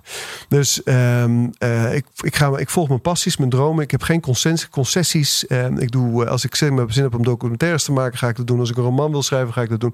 Als ik een, uh, een, een centrum in Zuid-Frankrijk wil kopen, ga ik dat doen. En dan gebeurt het ook altijd. En dan lukt het ook. Weet je, dan komt het samen. Waarom? Dat ik het niet vanuit mijn ego bedenk, maar omdat het hele diepe verlangens zijn. En die hele diepe zielsverlangens of hartsverlangens, die kunnen eigenlijk niet anders... als je weet hoe je dat doet, dan vervuld raken. Dat is een, een universele wet, net als de wet van de zwaartekracht. Een diep zielsverlangen kan niet anders dan vervuld raken. Alleen, er zitten vaak blokkades tussen. En er zitten vaak beperkende overtuigingen op. Of sceptisch, of en noem maar wat. Dus wat we gaan doen, is mensen eerst meenemen... in deze manier van leven en, mee, en, en, en manifesteren. Vervolgens een hele sessie wijden aan het oplossen van die blokkades. Dat kan gewoon online. In, ik heb ook, we hebben allerlei technieken om dat in groep, uh, aan groep te doen. Mensen die uh, webinars van me hebben gevolgd... of met Janos bijvoorbeeld, die, uh, die kennen dat een beetje. En uh, vervolgens gaan we dus je helpen om... de die diepere hartsverlangens te vinden. En dan ook nog in de vierde, vierde deel... om die te manifesteren in je werkelijkheid. De formule voor manifestatie, zoals ik die... Uh, zoals mm-hmm. ik die en ik vond het leuk. En uh, ik, ik zal zeggen, jij, jij vroeg me om of, of ik iets had... wat ik uh, hier kon, uh, kon aanbieden. En dit is leuk, volgens mij, om, uh, ja, om aan te bieden. Ik zit ondertussen gewoon door de site te scrollen. Het, het, het zijn vier weken. Ja. Jij gaat uh, elke week uh, twee uurtjes live. Ja. Toch? Uh, maar je kan, het in je, je kan het live bekijken of je kan het in je eigen tempo terugkijken. Zeker. Je kunt het ook in je eigen tempo terugkijken. Ja. ja. ja. En um, nou, even voor, voor, voor de structuurjunkies onder ons. Hè. De, de eerste sessie gaat vooral over wat is dan manifesteren vanuit ja. je hart.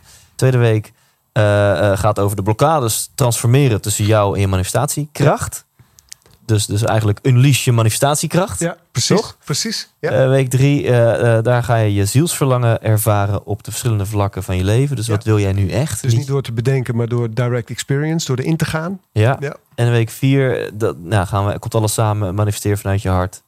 En dan uh, techniek en tips om het in je dagelijks leven te gaan integreren. Precies. En ja. doen we nog een hele hoop bonusmateriaal bij. Niet normaal, ja, want deze uh, cursus kost uh, honderd elf euro inclusief B T W. Dus even voor de ondernemers onder ons, er gaat gewoon nog dikke twintig procent voor jou vanaf. Ja. En uh, ik vind uh, uh, um, een aanbieding in de vorm van een korting oninspirerend. Dus ik heb jou gevraagd, kunnen we een bonus erbij doen? Nou, en uh, nadat ik het mes op jouw keel heb gezet, ging ermee akkoord dat dat de uh, online training Spiritueel Leven is. Ja. Ter waarde van negenenvijftig euro. Ja. Uh, die krijgen mensen daar gewoon bij. Ja, en dat is een, een, een dertiendelige cursus die ik uh, heb opgenomen, waarin zeg maar alle onderdelen van het ontwaakprogramma, het ja. proces, die worden daarin benoemd. Dus al die, eigenlijk alles wat ik net heb vernoemd, genoemd van, van die lichamen, fysiek, emotioneel, mentaal, spiritueel, tot ook manifesteren, tot het ontdekken van je essentie, uh, dankbaarheid, um, noem het, alles wat je kunt bedenken daarin, dat, um, dat zit in deze cursus. En uh, vind ik leuk om die, uh, om die erbij te doen. Cool. Nou, en als mensen zich afvragen waar kunnen we dat vinden, dat is op thijslindhout punt n l slash robert. Ik zorg dat daar gewoon deze aanbieding superleuk kant en klaar staat, dat je daar uh, gebruik kan maken van. Uh, nou, dus de cursus manifesteren vanuit je hart met dus als bonus de online training Spiritueel Leven. Bij elkaar voor honderd elf euro. Inclusief B T W. Um, ja, on- onwijs bedankt. Is er een vraag die ik had moeten stellen, maar niet gesteld heb? Nee, ik vond het een mooi gesprek. Ja. Ja, heb je nog een, een slot, slotwijsheid aan de, aan de, aan de, de ja, luisteraar, de ja, kijker? Dat is... Weet je, ik denk dat het... Um, um, Dat we in een tijd leven waarin je geneigd bent om angstig te worden. Of je, of je angstig bent voor, uh, uh, dat, de, voor een virus waar je een masker voor op moet. Of dat je angstig bent voor maatregelen die je, die je zaak de nek omdraaien. Of die, die het leven van mensen, of misschien wel je eigen leven vermoeilijken. Of dat je angstig bent voor de toekomst. En ik, ik hoop dat mensen begrijpen, ook na dit gesprek, dat die angst een keuze is. En uh, het lijkt makkelijk gezegd, maar ik heb ook gewoon een leven met kinderen en, en, en ondernemingen en alles op en eraan. Um, diezelfde druk, die is er ook bij mij. Alleen kies ik er niet voor om erin te gaan. Ik kijk ernaar, ik zie het, ik voel het. Alleen ik ga er niet in mee. Want op het moment dat ik in die angst ga, dan ga ik eigenlijk datgene waar ik bang voor ben voeden. He, angst is een poort. En op het moment dat ik in die angst ga, dan weet ik dat ik uh, een, eigenlijk een lijdensweg creëer voor mezelf. Dus ik wil iedereen uitnodigen om, en dat is niet makkelijk, en dat kan ook wel pijn doen in het begin, maar om die weg van liefde te kiezen. En als je denkt, ja, hoe dan, hoe dan? Hè, dan geloof me, op het moment dat je zegt, ik kies liefde, dan het is een magische wereld. We leven in een magische matrix. Dan komen de mensen en de gebeurtenissen en de cursussen en dat wat je nodig hebt echt op het juiste moment op je pad. Maar kies liefde. En weet dat angst en liefde, beide paden komen uiteindelijk op hetzelfde punt uit. We zijn als mensheid aan het verlichten. We zijn aan het ontwaken. We komen uh, in de vijfde dimensie, zoals we dat wel noemen. We gaan die beweging van angst naar liefde nu op dit moment door. Deze dimensie waar we nu zitten heet de vierde dimensie. Dat is die hele chaotische dimensie waarin uh, alles uh, uit de hand loopt, zeg maar. Dat is ook al, al, al sinds mensheugenis bekend. En nu zitten we in die periode, het lijkt eng, maar weet je, hold your ground. Blijf in, je, in jezelf en beoefen. Ga naar binnen toe, kijk naar binnen toe. Eh, mediteer, doe je transformatieproces, doe je ademhalingstechnieken. Eh, zorg dat je met elkaar bent, dat je je verbindt. En alles wat de andere kant op gaat, alles wat te maken heeft met eh, verbe- verdeling... alles wat te maken heeft met de illusie van afgescheidenheid... alles wat te maken heeft met angst, ja, daar wil je eigenlijk bij wegblijven. En alles wat te maken heeft met verbinding, met eenheid en liefde, daar wil je eigenlijk hmm. naartoe. En als we dat met elkaar doen, dan komt het wel goed. En dan ga ik toch nog een vraag stellen op jouw slot uh, speech. Kun je ook dan echt in het moment, in je dagdagelijkse dingen slash shit, als je dat voelt, die angst, dat ego, kun je ook in dat moment kiezen voor liefde? Ja, absoluut. Eerst even naar binnen, naar je ademhaling, in het nu komen, uit die gedachten. Gedachten zijn altijd in het verleden en de toekomst. Eerst even in het nu komen en vanuit dat nu, ik kies liefde. Boom. Thanks. Kijk ik onze producer aan voor de, voor de outro jingle en dan ga ik jou afkondigen, Robert. Uh, rechtsonder mag je drukken. Dus de roze, ja.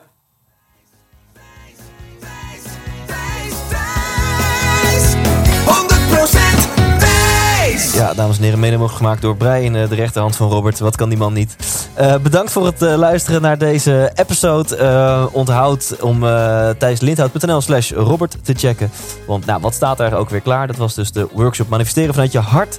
Voor honderdelf euro, inclusief B T W. Met als bonus uh, de online training Spiritueel Leven ter waarde van negenenvijftig euro. Krijg je daar gewoon uh, ja, uh, van mij namens Robert uh, helemaal gratis bij. Uh, ik vond het tof en bijzonder. Uh, het was een redelijk intens gesprek. Ik uh, ga hem zelf sowieso nog terugluisteren. En misschien dat jij nu denkt, nou, dit was wel cool. Ik wil het nog een keer luisteren of aan mijn partner laten horen. Uh, dan moet je dat zeker ook vooral doen. Dus thanks dat je dit hoort. Dat je hem helemaal tot het einde hebt geluisterd. En tot volgende week. Leef intens.